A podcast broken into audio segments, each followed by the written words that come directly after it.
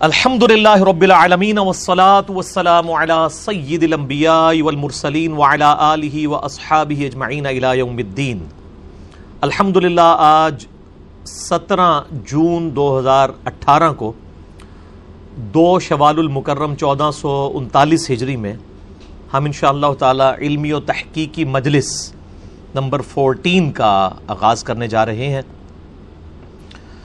میرے بھائیوں کل یکم شوال تھی مسلمانوں کے لیے عید الفطر خوشی کا دن اور الحمدللہ آج دو شوال ہے اور ہم یہاں دعوت و تبلیغ کے حوالے سے بیٹھے ہیں۔ میں نے عثمان بھائی سے باقی لوگوں سے مشورہ کیا تو زیادہ تر کا خیال یہی تھا کہ درس سکپ کر دیں۔ تو میں نے کہا یہ گھر میں بیٹھ کے بھی لوگوں نے ٹائم ہی ضائع کرنا ہے۔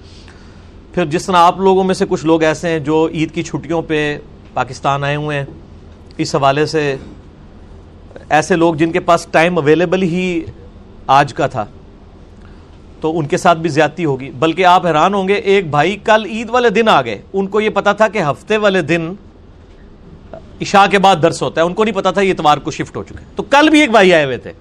اور آپ ذرا ان کا کانفیڈنس لیول دیکھیں کہ ان کا یہ یقین تھا کہ آج بھی درس ہوگا۔ درس کا تو ناغا نہیں ہوتا، اللہ کے فضل سے۔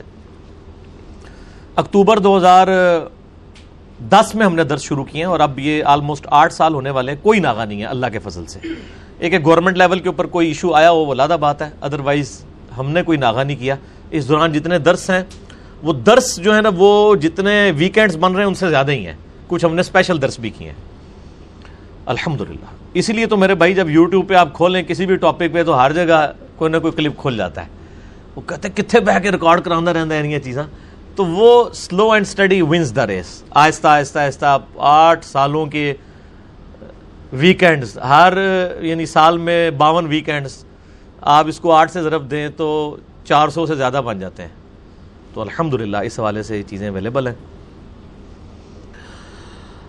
آج کا پہلا سوال جو یعنی مختلف حلقوں کی طرف سے آیا ہے، میں نے اسے ٹاپ آف لسٹ رکھا ہے۔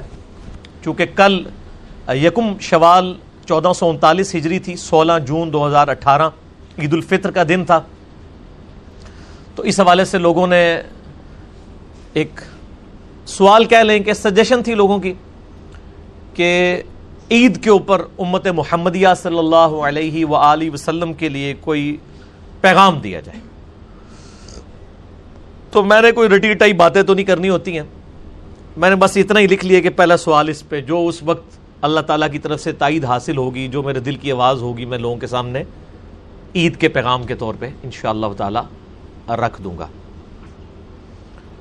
میرے بھائیوں اس دفعہ جو عید کا دن ہے، ہمارے لیے اس اعتبار سے بھی خوشی کا دن ہے۔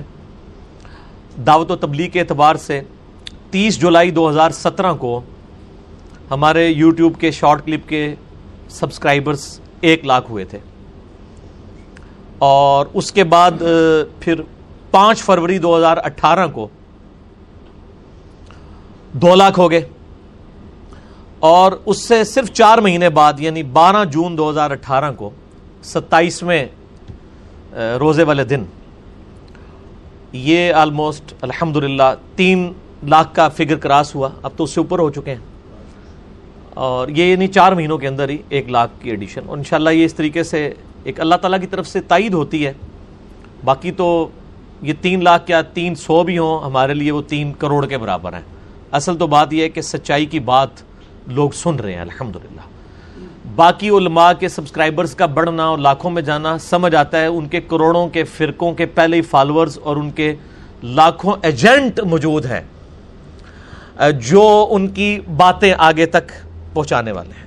ہماری تو الحمدللہ ایک سچائی کی آواز یوٹیوب کے ذریعے جو ہے وہ پوری دنیا کے اندر پہنچی ہے۔ اور جہاں جہاں پہنچی، لوگ اپنے طور پہ اس دعوت کو پھیلانے کی کوشش کر رہے ہیں، اللہ کے فضل سے۔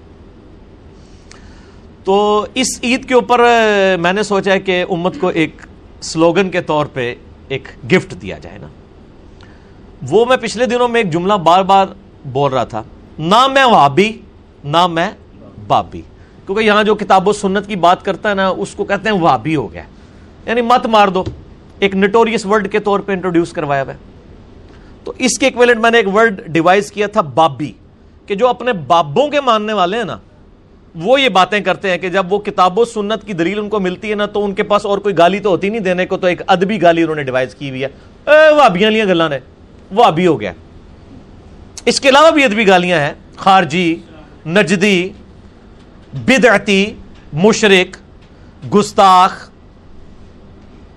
بہت ساری گالیاں، ان کی وکیبری بہت زیادہ ہے، ادبی گالیوں کی۔ اور غیر ادبی گالیاں تو اتنی موٹی ہیں کہ وہ میں نکال ہی نہیں سکتا۔ وہ آپ یوٹیوب حافظہ اللہ تعالیٰ سے رابطہ کریں تو وہ آپ کو علماء کا پورا کریکٹر بتا دے گا کہ اتنی اتنی موٹی گالیاں نکالتے ہیں جو عام بازاری لوگ بھی نہیں نکالتے۔ تو سورت النساء کے اندر پارا نمبر چھ کا آغاز ہی اس سے ہوتا ہے۔ اعوذ باللہ من الشیطان الرجیم۔ بسم اللہ الرحمن الرحیم۔ اللہ تعالیٰ نے ایک ایکسیپشن دے دی ہے۔ جو اس قسم کی لوگ گالیاں نکالتے ہیں نا، تو اللہ تعالیٰ نے اس حوالے سے عام مسلمان کو ایک ایکسیپشن دی ہے کہ تمہیں بھی اجازت ہے کہ تم اس لیول کی بات کر سکتے ہو۔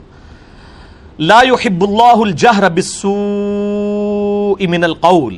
اللہ تعالیٰ کو بلند آواز کے ساتھ کسی کی بری بات کا بلند ہونا پسند نہیں ہے۔ کوئی برے زبان سے الفاظ نکالے۔ اللہ من ظلم۔ ہاں مگر جس پر ظلم ہوا ہے، اگر وہ کبھی کبھار کوئی سخت بات، بری بات کر دے ظالم کے خلاف، اس کی اجازت ہے وکان اللہ سبی علیمہ اور اللہ تعالیٰ سننے والا علم والا ہے۔ اور وہ بھی قرآن میں کہا ہے نا کہ آپ نے اس اس کے لیول کی ہی بات کرنی ہے جتنی اس نے کی ہے، اتنی اجازت ہے۔ اور معاف کر دیں گے تو ایک علیحدہ بات ہے۔ تو میں نے کہا تھا، یہ وابی کہتے ہیں نا، تو آپ ان کو کہا کریں، بابی، بابوں کے ماننے والے پھر آپ کو وابی کہنا چھوڑ دیں گے۔ ایسا ڈائلیوٹ ہوگا۔ اور یہ پھر میرا جو ایک جملہ تھا نا، نہ میں وابی، نہ میں بابی، یہ پھر مشہور ہو گیا۔ پھر کچھ لوگوں کے مشورے آئے کہ جی یہ تو ایک مصرا ہے، اس کو مکمل کیا جائے کسی طریقے سے۔ پھر میں عثمان بھائی سے بھی ڈسکشن کی، ان کو بھی ایک بھائی کا فون بھی آیا۔ کچھ اور لوگوں نے کامنٹس بھی کیے۔ بہرل سب کا مل ملا کے نا، اس کا دوسرا مصرا بھی ہم نے ڈیوائز کر لیا نہ میں وابی، نہ میں بابی میں ہوں مسلم علم و کتابی۔ کیسا جی؟ آپ بھی شاعر ہو گئے نا۔ کون ہے جی؟ مقرر۔ نہ میں وابی نہ میں بابی، میں ہوں مسلم علم و کتابی۔ اور ظاہر ہے کہ یہ میری اپنی طرف سے ڈیوائز کی ہوئی چیز نہیں ہے۔ علم و کتابی یہی تو چیزیں ہمیں دیکھے گئے اللہ کے نبی علیہ السلام۔ اگر آپ کی وراثت یہ چیزیں نہیں ہیں، قرآن، بخاری، مسلم ترمزی نسائی نے ماجا تو پھر کیا آپ کے بزرگ بابوں کی انگریز کے دور میں لکھی ہوئی حکمرانوں کی لکھوائی ہوئی کتابیں، یہ ہمارا سرمایہ حیات ہونی چاہیے۔ جن کو اپنے اپنے علاقے کے لوگ ہی جانتے ہیں۔ قرآن تو پوری دنیا میں مسلمان جانتے ہیں۔ بخاری، آپ دنیا کے، افریقہ کے کسی مسلمان سے پوچھیں، رشیا کے مسلمان سے، انڈونیشیا کے، سب کو پتا ہوگا مسلمانوں کی یہ کتاب ہے۔ آپ کی تو اپنی کتابیں ہیں۔ نہ میں وابی نہ میں بابی، میں ہوں مسلم، علم و کتابی۔ تو یہ عید کا پیغام ہے جی۔ ٹھیک ہے۔ سارے مسلمانوں کے نام۔ یہ تو تھا پیغام۔ اب اس کے پیچھے کوئی کتابوں سننے سے دلائل بھی ہونے چاہیے۔ تو یہ ہم نے نعرہ اس لیے ڈیوائز کیا ہے تاکہ فرقہ واریت کی جو لانت اس امت پہ پڑی ہے، میرے نزدیک امت پہ سب سے بڑی بدت جو صدیوں سے مسلمانوں نے ہضم کی ہوئی ہے، وہ فرقہ واریت ہے۔ کیا قرآن حکیم میں یہ حکم نہیں تھا؟ سورہ عال عمران کی آیت نمبر 103 میں وَعْتَصِمُوا بِحَبْلِ اللَّهِ جَمِيعًا وَلَا تَفَرَّقُوا۔ اللہ کی رسی کو مضبوطی سے پکڑ لو اور فرقوں میں مت بٹو۔ غدیر خم کی حدیث میں اسے اللہ کی رسی کہا گیا۔ میں بعد میں بیان کر دیتا ہوں۔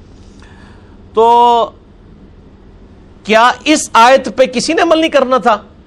اگر یہ آیت موجود ہے تو پھر مسجدوں کے بار بریلوی، دیوبندی، اہل حدیث، اہل تشیع، یہ ڈویژن انہوں نے کیوں کی ہے؟ اس بدت کو کیوں پروان چڑھایا ان لوگوں نے؟ بدت کی ہے۔ پھر اسی لیے ہم کہیں گے کہ نہ میں وہابی، نہ میں بابی، میں ہوں مسلم، علم و کتابی۔ اور پھر قرآن حکیم میں واضح آیا سورہ الانعام کی آیت نمبر 159 پہ، جس کو ہم نے منج پہ بھی لکھا ہوا ہے۔ ان الذین فرقوا دینہم وکانوا شیعا بے شک جن لوگوں نے دین میں فرقے بنا لیے اور اپنے آپ کو گروہوں میں بانٹ لیا لست منہم فی شیء۔ اے نبی، آپ کا ان سے کوئی تعلق نہیں ہے۔ ان کا معاملہ اللہ کے سپرد۔ پھر اللہ تعالیٰ قیامت والے دن ان کو بتا دے گا جو وہ دنیا میں کرتوت کیا کرتے تھے۔ سورت الانام آیت نمبر 159 اس کے اوپر اللہ تعالیٰ پھر ان کی گرفت فرمائے گا۔ یہ تو ایک نیریٹو ہے فرقہ واریت کے خلاف۔ اب سولوشن کیا ہے؟ اس حوالے سے۔ وہ اللہ تعالیٰ نے قرآن حکیم میں بالکل واضح فرما دیا ہے۔ سورت الانام کی آیت نمبر 153 ہے۔ وَأَنَّ سِرَاطِ مُسْتَقِيمًا۔ اے محبوب صلی اللہ علیہ وآلہ وسلم، فرما دیجیے کہ بے شک یہ ہے میرا راستہ جو کہ سیدھا ہے۔ فَتَّبِعُوهُ اسی کی پیروی کرو۔ وَلَا تَتَّبِعُ السُّبُلِ۔ اور ادھر ادھر کے راستوں کی پیروی مت کرو۔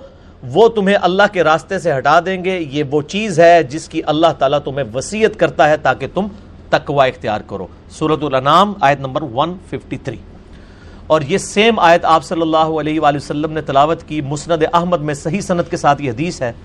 اور مشکات المصابی میں کتاب الاعتصام بالکتاب و سننا قرآن و سنت کو مضبوطی سے پکڑنا۔ اس چیپٹر میں بھی یہ حدیث موجود ہے۔ عبداللہ ابن مسعود رضی اللہ تعالیٰ عنہ کہتے ہیں، نبی الاسلام نے ایک دفعہ سیدھی لکیر کھینچی زمین میں اور سائڈ پہ ٹیڑھی لکیریں کھینچی۔ اور پھر اس سیدھی لکیر پہ انگلی رکھ کے فرمایا وہ انہادا سراتی مستقیمہ یہ ہے میرا سیدھا راستہ۔ اس کی پیروی کرو۔ ارد گرد کے ٹیڑے راستوں کی پیروی مت کرو۔ اور پھر آپ صلی اللہ علیہ وآلہ وسلم نے فرمایا، یہ جو ارد گرد کے ٹیڑے راستے ہیں، یہ شیطان کے راستے ہیں۔ ان کی پیروی مت کرو، ورنہ تمہیں یہ راہ حق سے بہکا دیں گے۔ اس کی اللہ تمہیں وسیعت کرتا ہے۔ اس کا ایک طریق سنن ابن ماجہ میں ہے۔ اس میں الفاظ ہیں کہ آپ علیہ السلام نے درمیان میں سیدھی لکیر کھینچی۔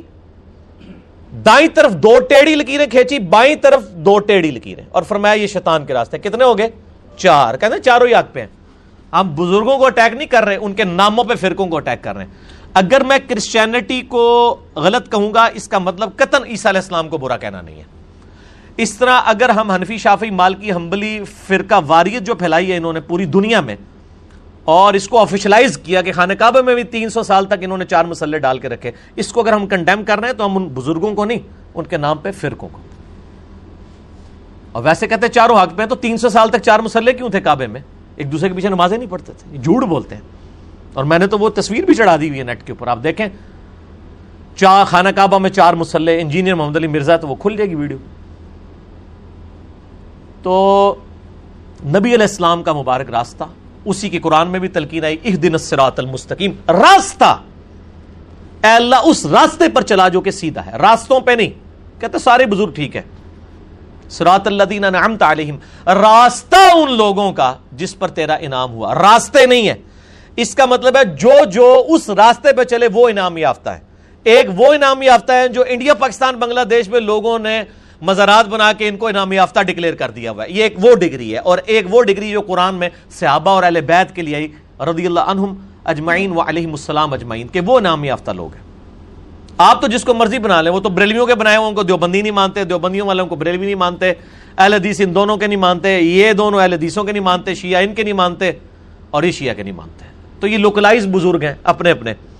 تو اپنے وہ چیز رکھو اللہ دے بندے ہو۔ نہ میں وابی نہ میں بابی۔ میں ہوں مسلم، علم و کتابی ٹھیک ہے ویسے؟ فٹ ہے نا یہ۔ تو یہ اب اس سلوگن کو عام کریں، یہ میں نے نہیں صرف بولنا، ہر بندے نے بولنا ہے کہ میں ہوں مسلم، علم و کتابی میں کوئی اپنے آپ کو فرقہ واریت میں نہیں بانٹوں گا، اللہ تعالیٰ نے قرآن حکیم میں اس طرح کے معاملات میں سختی فرمائی ہے۔ وَعْتَصِمُوا بِحَبْلِ اللَّهِ جَمِيعًا وَلَا تَفَرَّقُوا۔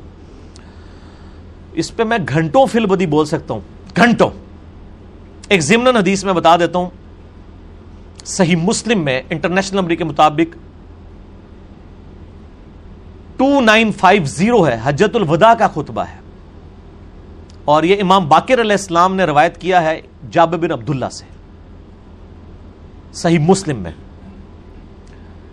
کہ نبی صلی اللہ علیہ وآلہ وسلم نے حجت الوداع کے موقع پر فرمایا۔ یہ کتاب الحج چیپٹر میں آپ کو صحیح مسلم میں two nine five zero number یہ مل جائے گا۔ اور مشکات میں آپ کو حج والے چیپٹر میں پہلی حدیث یہی ملے گی، دوسری جلد میں۔ بڑی لمبی حدیث ہے، اس میں الفاظ ہیں۔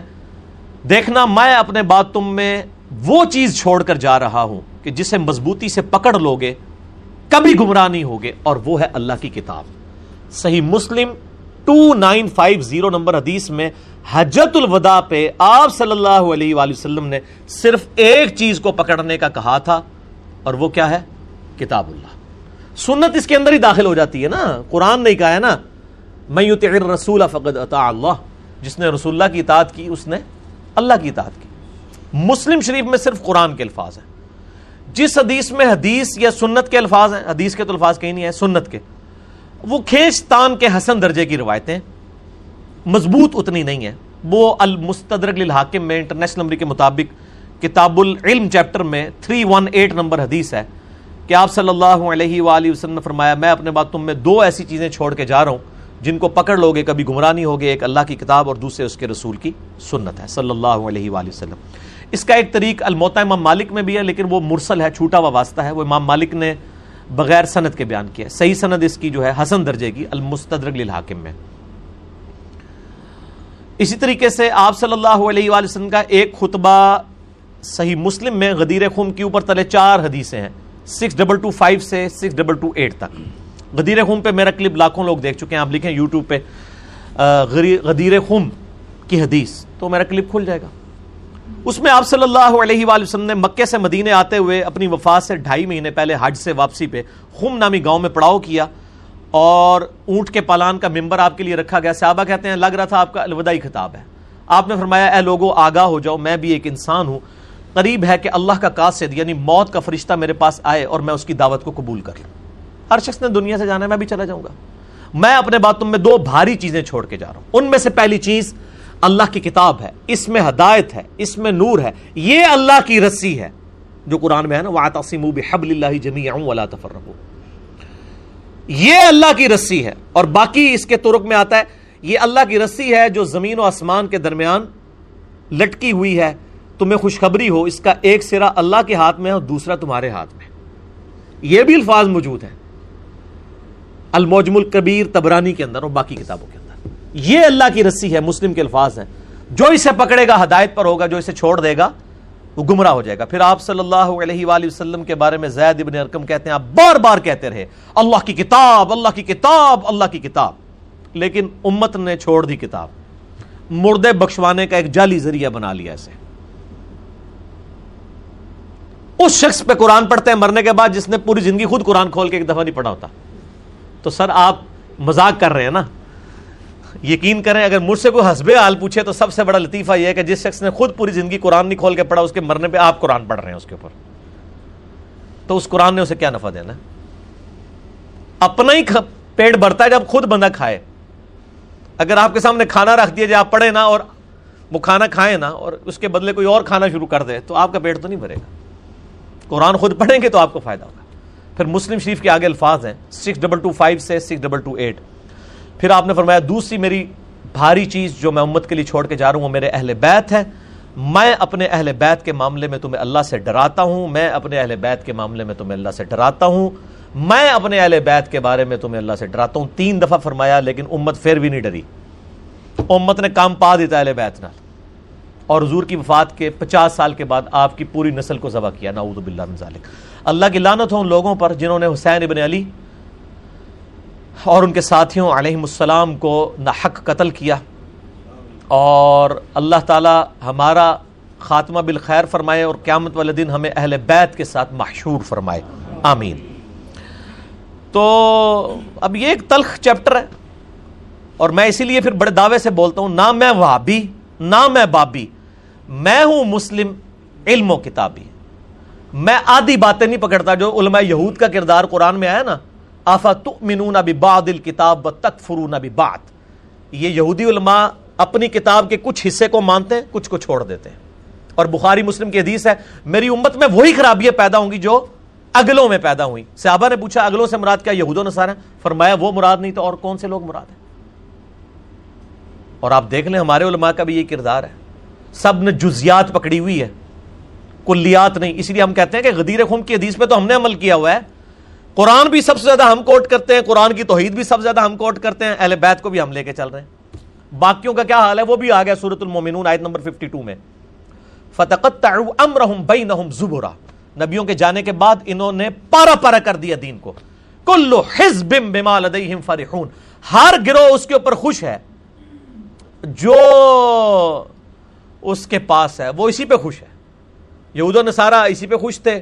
یہاں پہ ہماری امت بھی کسی نے صرف اہل بیت کو پکڑا ہوا ہے، صرف کسی نے توحید کو پکڑا ہوا ہے، کسی نے صرف صحابہ کو پکڑا ہوا ہے، کسی نے صرف جو ہے وہ نبی علیہ السلام کے ساتھ دعوے کر کے کچھ جعلی جو ہیں وہ معاملات جو ہیں وہ ڈیوائز کیے ہوئے ہیں۔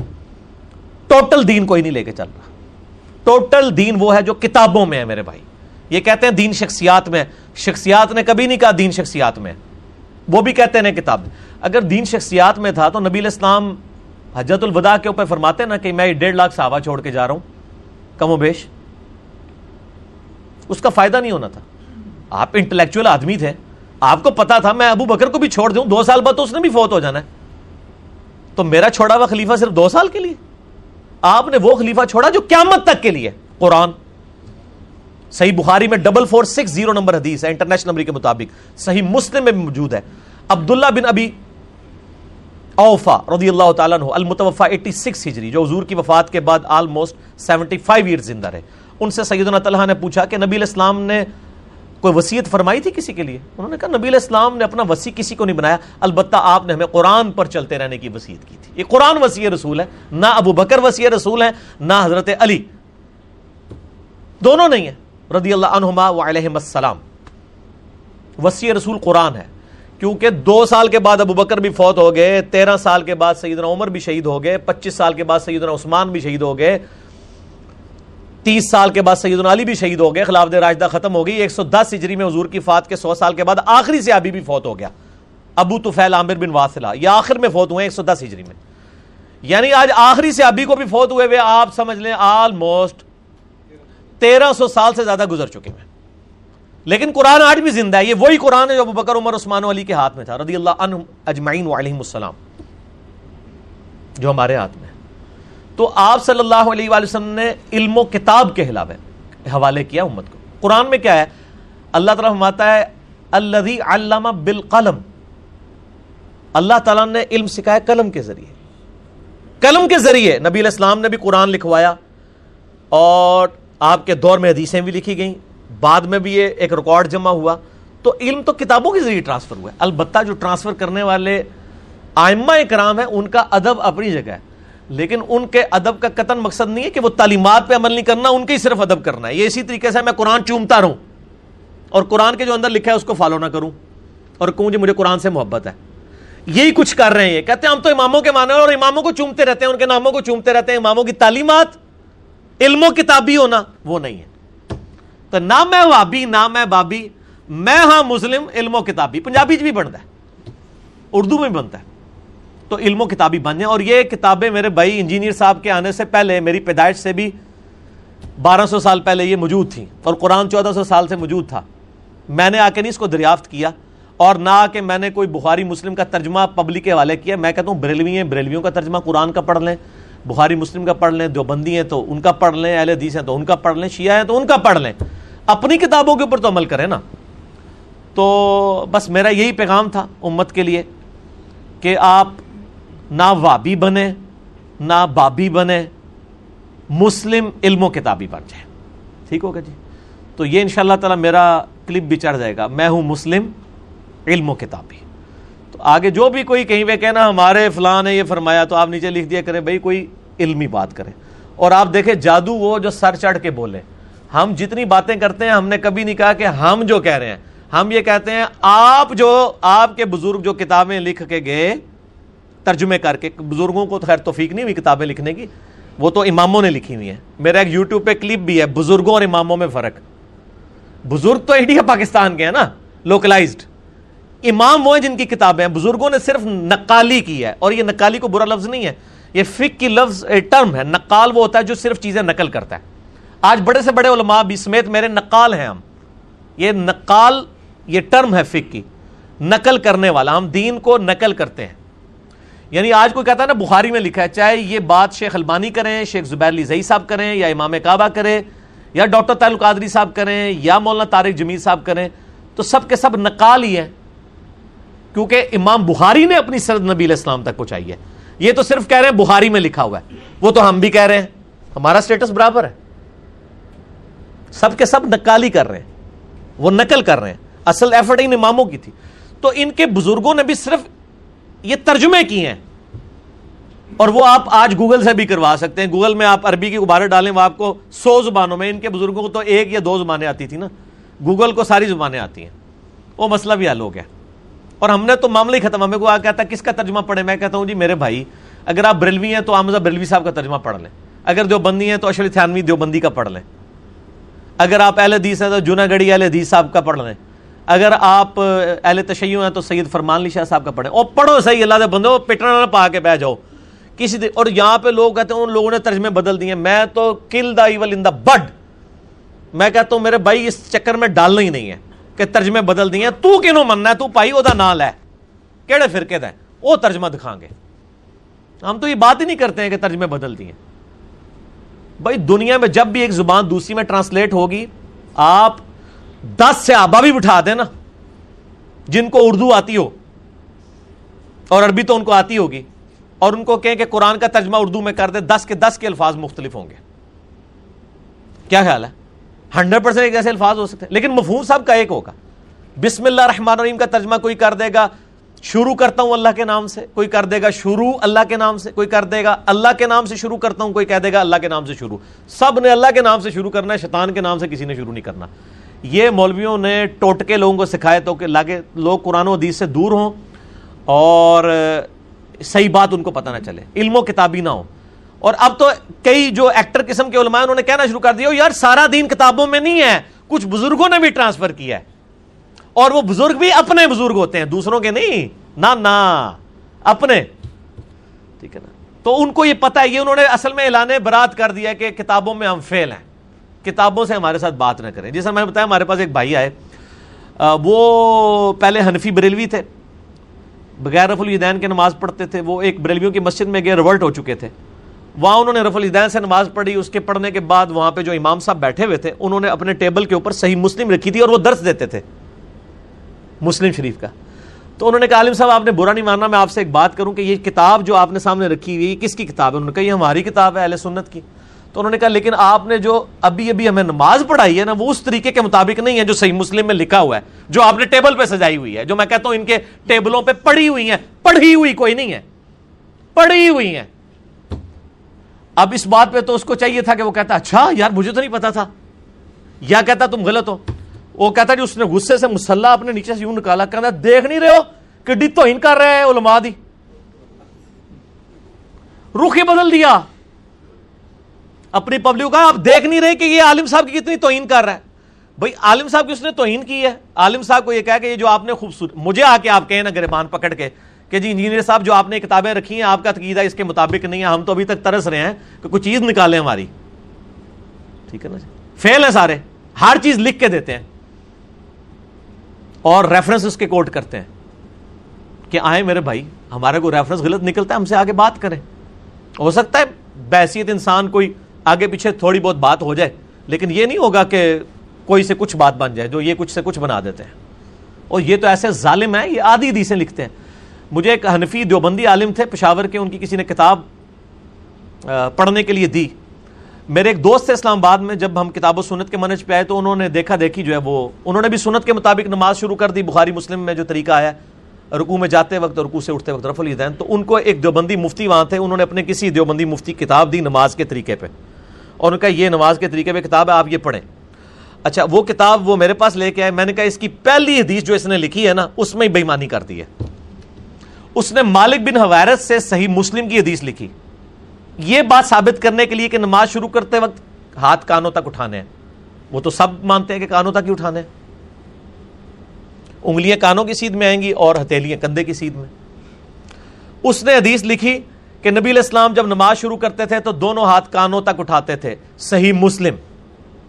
میں نے اس کو کہا، بس یہ پہلے ہی حدیث کے اوپر فیصلہ ہو جائے گا کہ یہ کتنے علماء یہود کا کردار ہے ان علماء کا۔ میں نے مسلم شریف اوریجنل کھولی، بریلویوں کی۔ حنفیوں کی۔ ظاہر ہے دونوں بھائی ہیں نا انفی بریلوی انفی دیوبندی۔ تو میں نے کہا، یہی میں حدیث مسلم شریف سے تمہیں دکھاتا ہوں، مال بن حویرس کی۔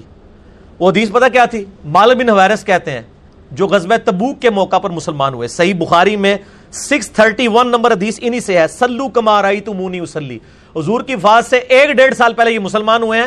اور نبی الاسلام نے ان کو جاتے وقت کہا تھا، دیکھنا اپنے علاقے میں واپس چلے جاؤ۔ اور نماز اس طرح پڑھنا جس طرح مجھے پڑھتے ہوئے دیکھا ہے۔ اور رف الدین کی حدیث انہوں نے روایت کی ہے۔ اور یہ کہتے ہیں نہیں، مکے میں رفع دین ہوتا تھا مدینے میں نہیں ہوتا تھا۔ دیکھ لیں کتنا بڑا جھوٹ ہے۔ اور یہی مالبی نویرس صحیح مسلم میں حدیث آتی ہے۔ وہ حدیث پوری پتہ کیا تھی کہ نبی علیہ السلام جب نماز شروع کرتے، دونوں ہاتھ کانوں تک اٹھاتے۔ جب رکوع میں جانے لگتے تو پھر دونوں ہاتھ کانوں تک اٹھاتے۔ اور جب رکوع سے سر اٹھاتے پھر دونوں ہاتھ کانوں تک اٹھاتے۔ اگلے جو دو جملے تھے نا، اس دیوبندی مفتی نے لکھے ہی نہیں ہوئے تھے، صرف پہلا جملہ لکھا ہوا تھا۔ میں نے کہا، یہ لے جاؤ کتاب اور جا کے اوریجنل کتاب دیکھ لو۔ اس نے اسی بات کے اوپر سنت کے مطابق نماز شروع کر دی کہ یار علماء دھوکہ دیتے ہیں۔ یہ گھوڑوں کی دموں والی دیس لے کے آتے ہیں نا، ہمیں بڑی خوشی ہوتی ہے۔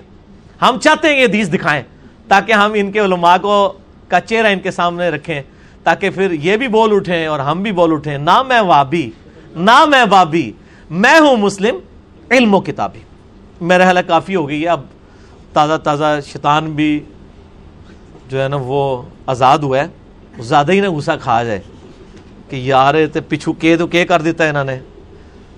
تھری ہنڈریڈ کے ہو گئے نے۔ ٹھیک ہے جی۔ سبسکرائبر۔ ٹھیک ہے۔ تو میرا خیال ہے اسی کے اوپر کنکلوڈ کرتے ہیں۔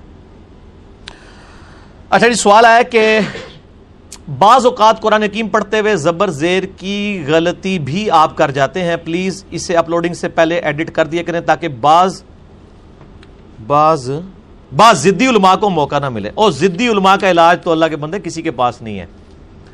زبر زیر کی غلطیاں تو ہم آپ کو اور لحن جلی کی غلطیاں کہ پرونونسیشن کی غلطیاں ہم آپ کو امام کعبہ کی قرات کے اندر بھی دکھا سکتے ہیں۔ کتنے کتنے بڑے ان کو یعنی مشابہ لگ جاتے ہیں اور زبر زیر کی غلطیاں بھی لگ جاتی ہیں۔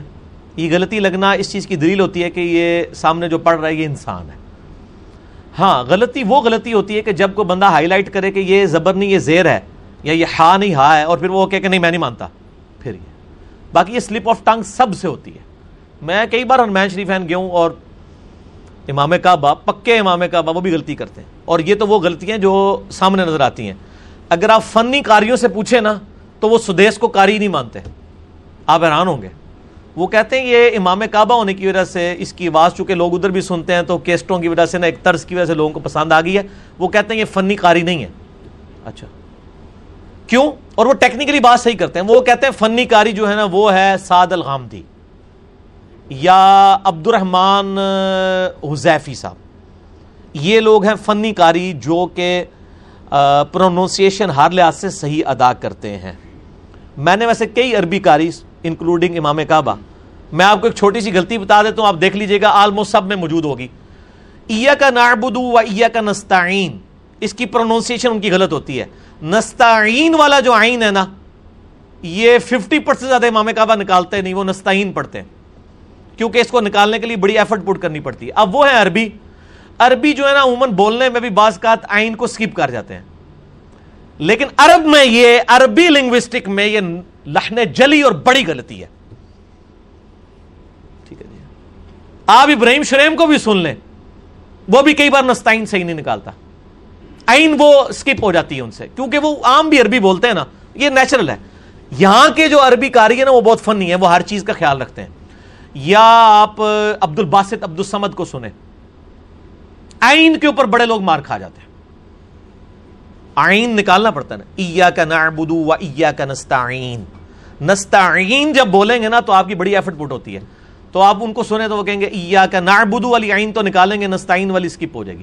اس لیے مجھے مجبور نہ کریں کہ میں چھوٹے چھوٹے کلپ بنا کے سارے امام کعبہ کی غلطیاں ہائی لائٹ کر کے لوگوں کو بتانا شروع کروں۔ یہ کوئی چیز نہیں ہے، نہ یہ طریقہ ہے۔ اور باقی جب ہم درس قرآن کر رہے ہوتے ہیں نا، تو ظاہر ہے کہ ہم اجمی بھی ہیں۔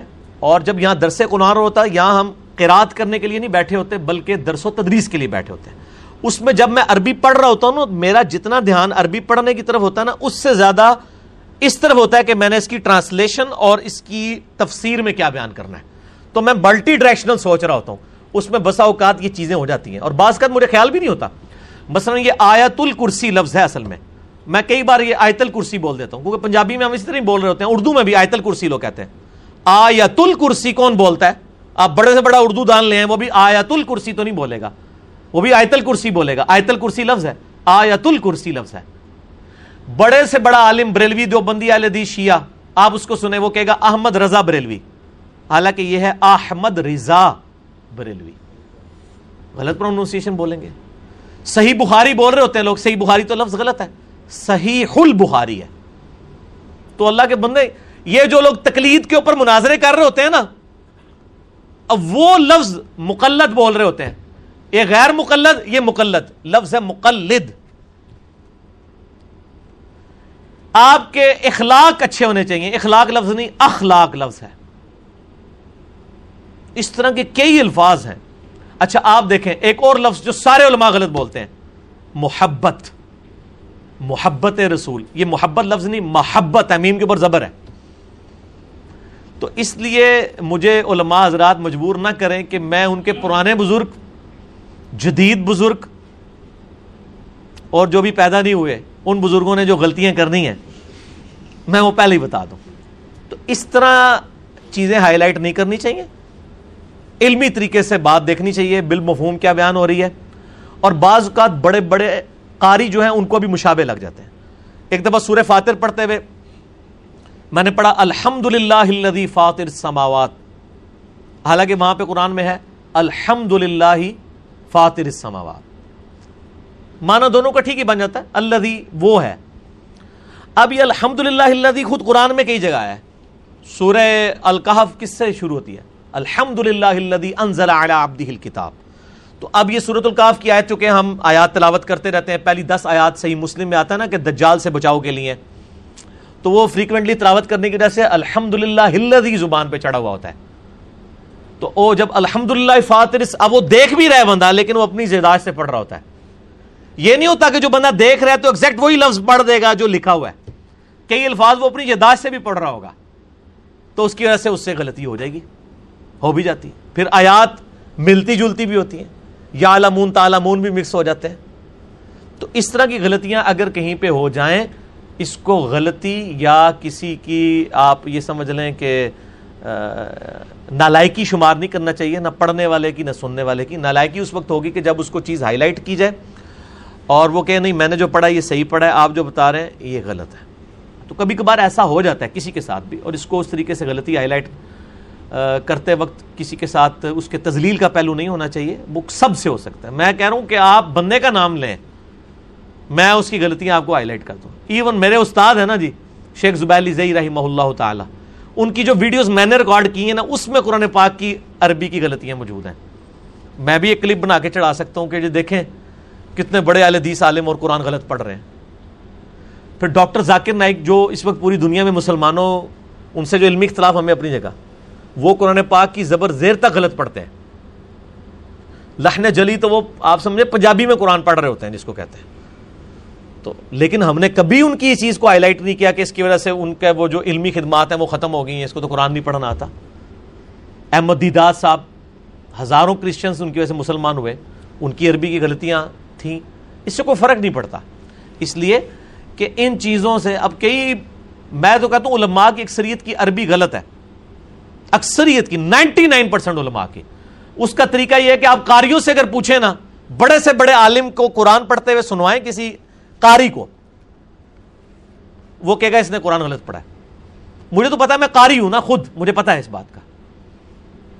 اس لیے کہ میں نے باقاعدہ علماء سے پوچھا کہ یار، آپ لوگ عربی ویسے تو بغیر زبر زیر پیش کے اور اعراب کو دیکھے بغیر سب کچھ آپ پڑھ لیتے ہیں، لیکن آپ کی پروننسیشن اتنی غلط کیوں ہوتی ہے؟ نہ قرآن کی آیتیں آپ صحیح پڑھتے ہیں، نہ آپ حدیثوں میں ہا اور ہا کا فرق زال اور زا کا فرق۔ تو وہ کہتے ہیں کہ ہمارا بس صرف عرب، عربی پڑھنے پہ ہوتا ہے، اس کی لنگوسٹک پہ اس طرح زور نہیں ہوتا، اسی لیے جو علماء ہے نا، وہ عربی غلط پڑھ جاتے ہیں۔ قاری جو ہے نا، وہ ان کا صحیح پھر مذاق اڑاتے ہیں۔ سوائے یہ کہ کوئی قاری ہو جو عالم بھی ہو، جیسے وہ قاری سہیب میر محمدی ہیں، اہل حدیث کے۔ وہ قاری بھی ہیں اور عالم بھی ہیں۔ وہ قرآن پڑھتے ہیں، خوبصورت پڑھتے ہیں۔ لیکن اس کے علاوہ آپ جتنے بڑے بڑے پاکستان میں یا سعودیہ میں بیٹھے ہوئے جو علماء تقریریں کر رہے ہیں نا، اہل حدیث کے دیکھ لیں، بریلویوں کے، دیوبندیوں کے، اکثر عربی غلط ہے۔ طارق جمیل صاحب کی عربی بہت اچھی ہے۔ کیونکہ وہ عربی عام زبان میں بھی بولتے ہیں، عربیوں کو لیکچرز بھی عربیوں میں دیتے ہیں، اس لیے ان کی وہ عام زبان میں ہے۔ لیکن اس کے اگینسٹ اگر آپ باقی علماء کو دیکھیں گے، انہی کے مکتب فکر کے تو ان کی عربی لنگوسٹک میں فرق ہوگا۔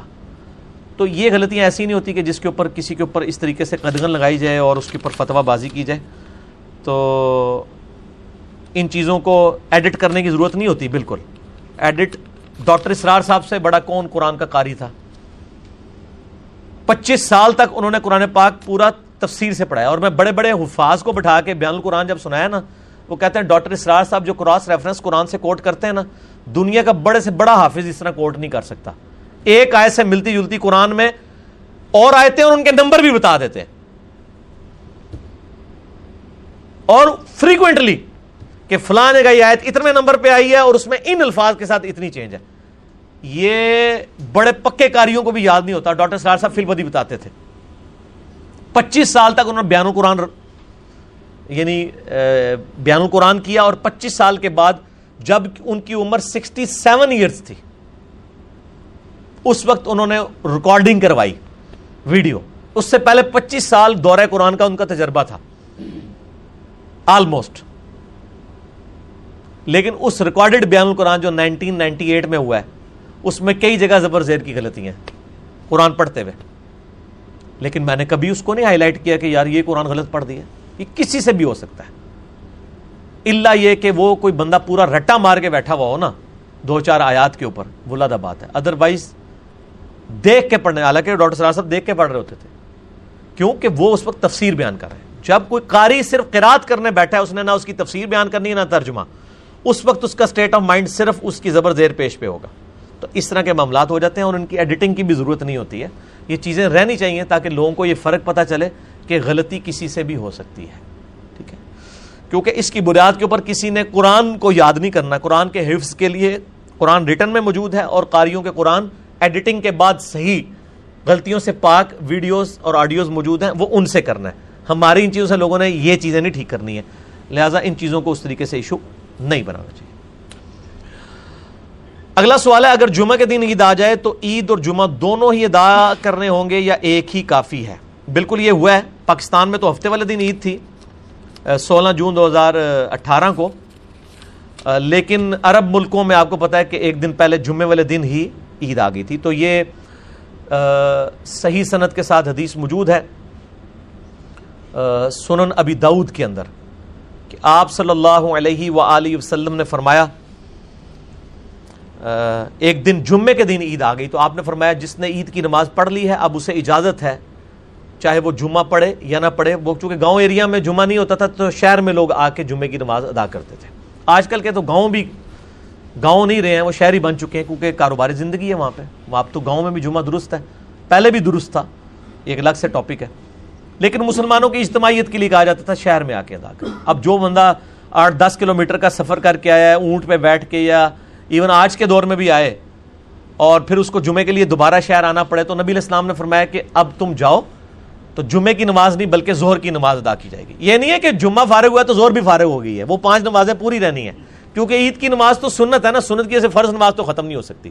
جب جمعہ نہیں ہوگا تو آپ زور پڑیں گے۔ جیسے بخاری میں حدیث ہے، ایک دن بارش ہوئی، عبداللہ ابن باس کہتے ہیں، نبی الاسلام نے اذان میں یہ چیز ایڈ کروائی سلو فر رحال گھروں میں ہی نماز پڑھ لو۔ تو گھر میں اب جمعے کی نماز نہیں ہوگی جمعے کی نماز جماعت سے ہوتی ہے۔ وہ زہر کے چار فرض پڑے جائیں گے۔ یہاں پہ بھی عید کی نماز اگر کسی کی رہ گئی ہے، کوئی حرج نہیں، سنت نماز ہے، کوئی گناہ بھی نہیں ہے، اگر کسی کی چھوٹ گئی ہے۔ فرض نماز تو ہے، نہ اس کے ایکویلنٹ کچھ پڑھنا ہے۔ البتہ چونکہ وہ خطبہ اصل میں امپورٹنٹ ہوتا ہے، مسلمانوں کی ایک اجتماعیت ہے۔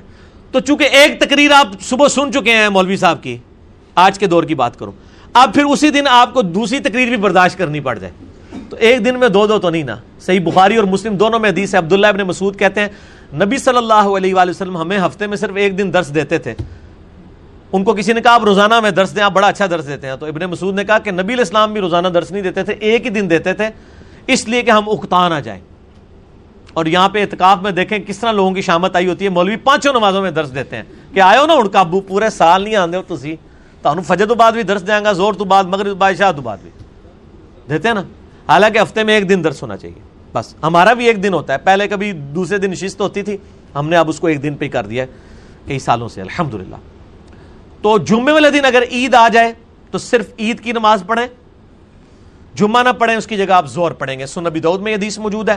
اور الموتا امام مالک میں حضرت عثمان غنی رضی اللہ تعالیٰ کا فتویٰ موجود ہے کہ ان کے دور میں بھی ایک دفعہ جمعے والے دن عید آئی تو انہوں نے کہا، جس نے عید پڑھ لی ہے، اب وہ جا سکتا ہے، اس کی مرضی ہے، چاہے جمعہ پڑھے، چاہے نہ پڑھے۔ تو آپ پڑھنا چاہیں تو پڑھ بھی سکتے ہیں۔ لیکن آپ پہ آبلیگیشن نہیں ہے۔ البتہ اگر نہیں پڑھیں گے جمعہ، پھر زور کی نماز پڑھنی ہوگی۔ ٹھیک ہے نا جی؟ یہ نہیں ہے کہ زور بھی فارغ ہو جائے گی۔ تو یہ مسئلہ کلیئر ہو گیا جی اس حوالے سے؟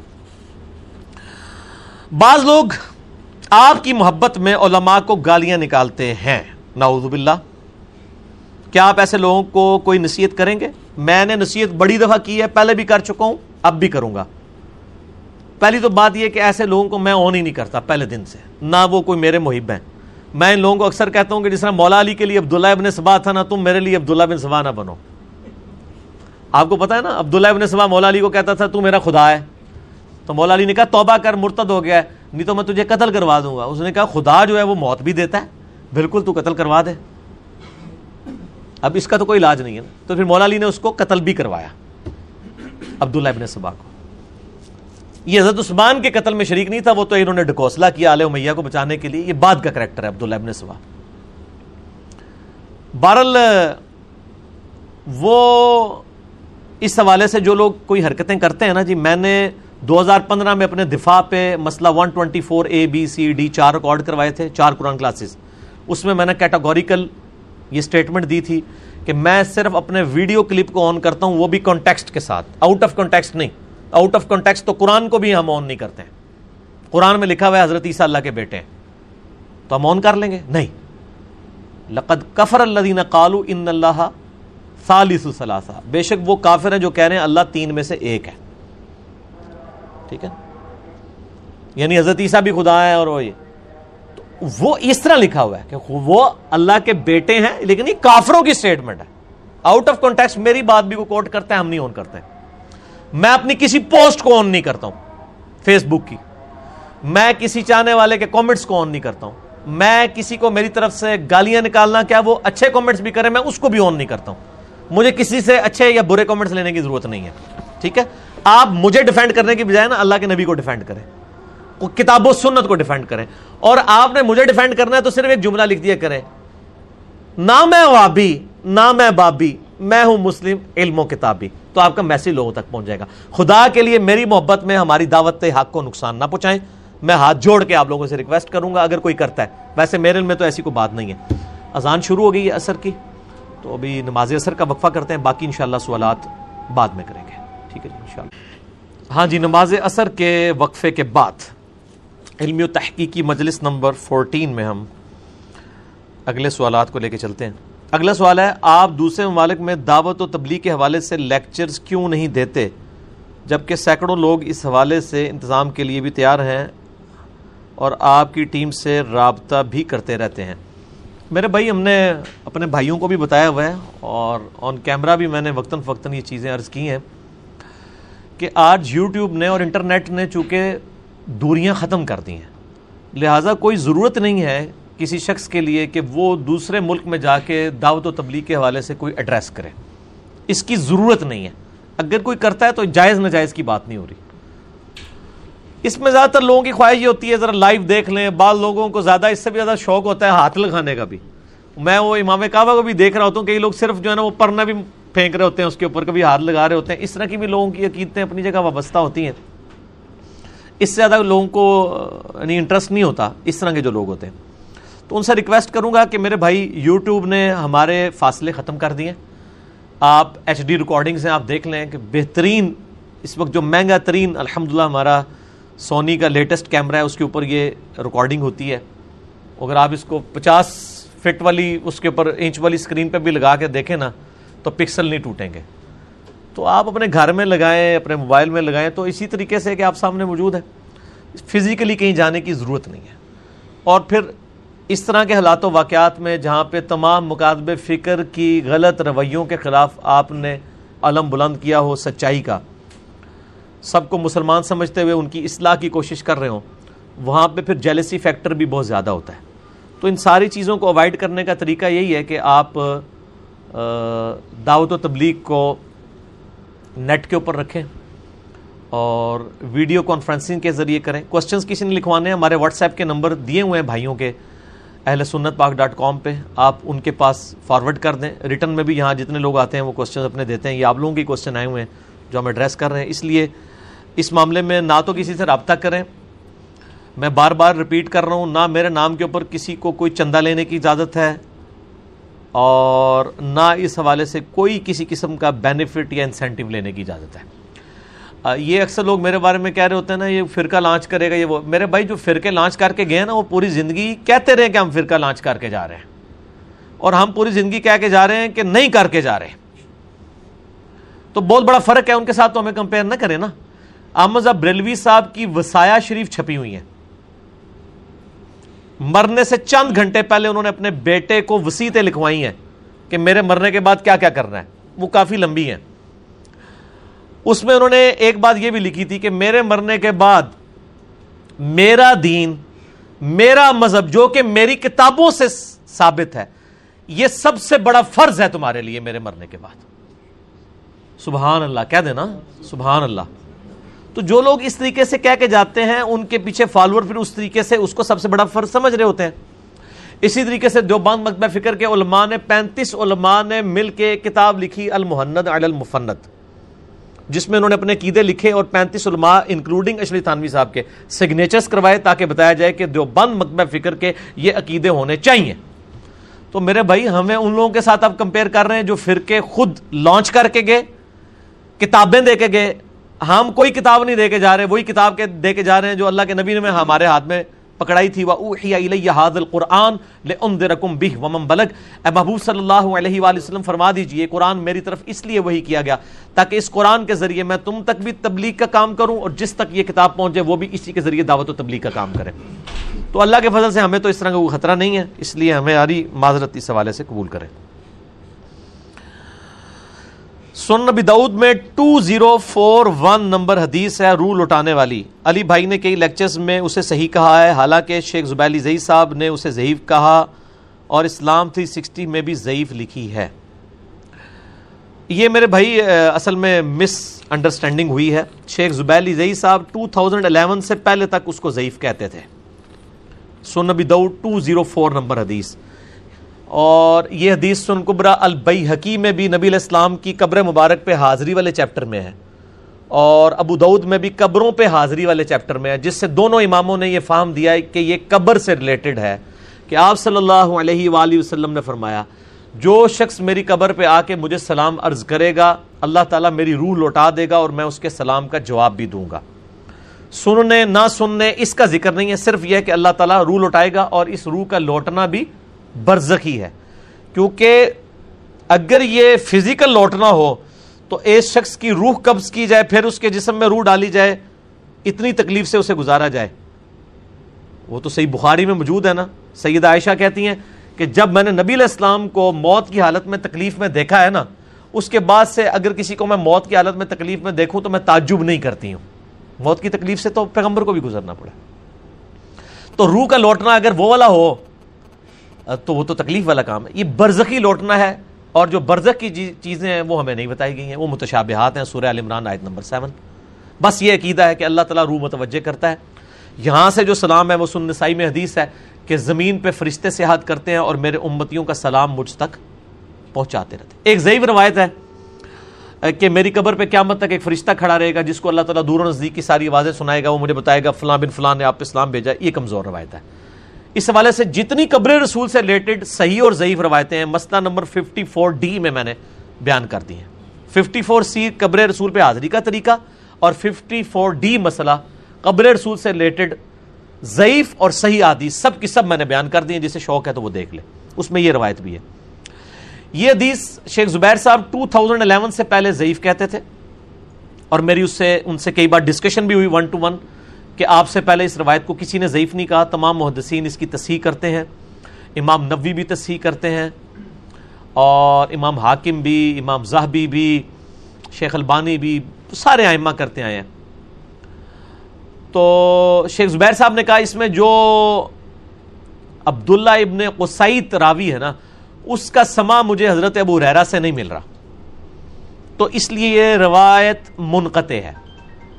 اور مجھے بڑی صحیح طرح یاد ہے کہ سردیاں تھیں دو ہزار گیارہ کی اور شیخ زبیلی زئی صاحب رحمہ اللہ تعالی نے مجھے خود فون کیا۔ میں زور کی نماز پڑھ کے فارغ ہوا تھا۔ تو مجھے کہتے ہیں، علی بھائی، وہ روایت ابو دعود والی صحیح ہو گئی ہے۔ مجھے سما کی تصریح سن قبر البئی حکیم میں مل گئی ہے۔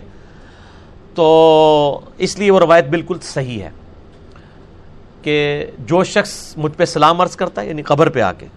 میں اللہ تعالیٰ میری روح لوٹا دیتا ہے، میں اس کے سلام کا جواب بھی دیتا ہوں۔ اور میں نے حیات النبی والے لیکچر میں بھی یہ واقعہ سنایا تھا۔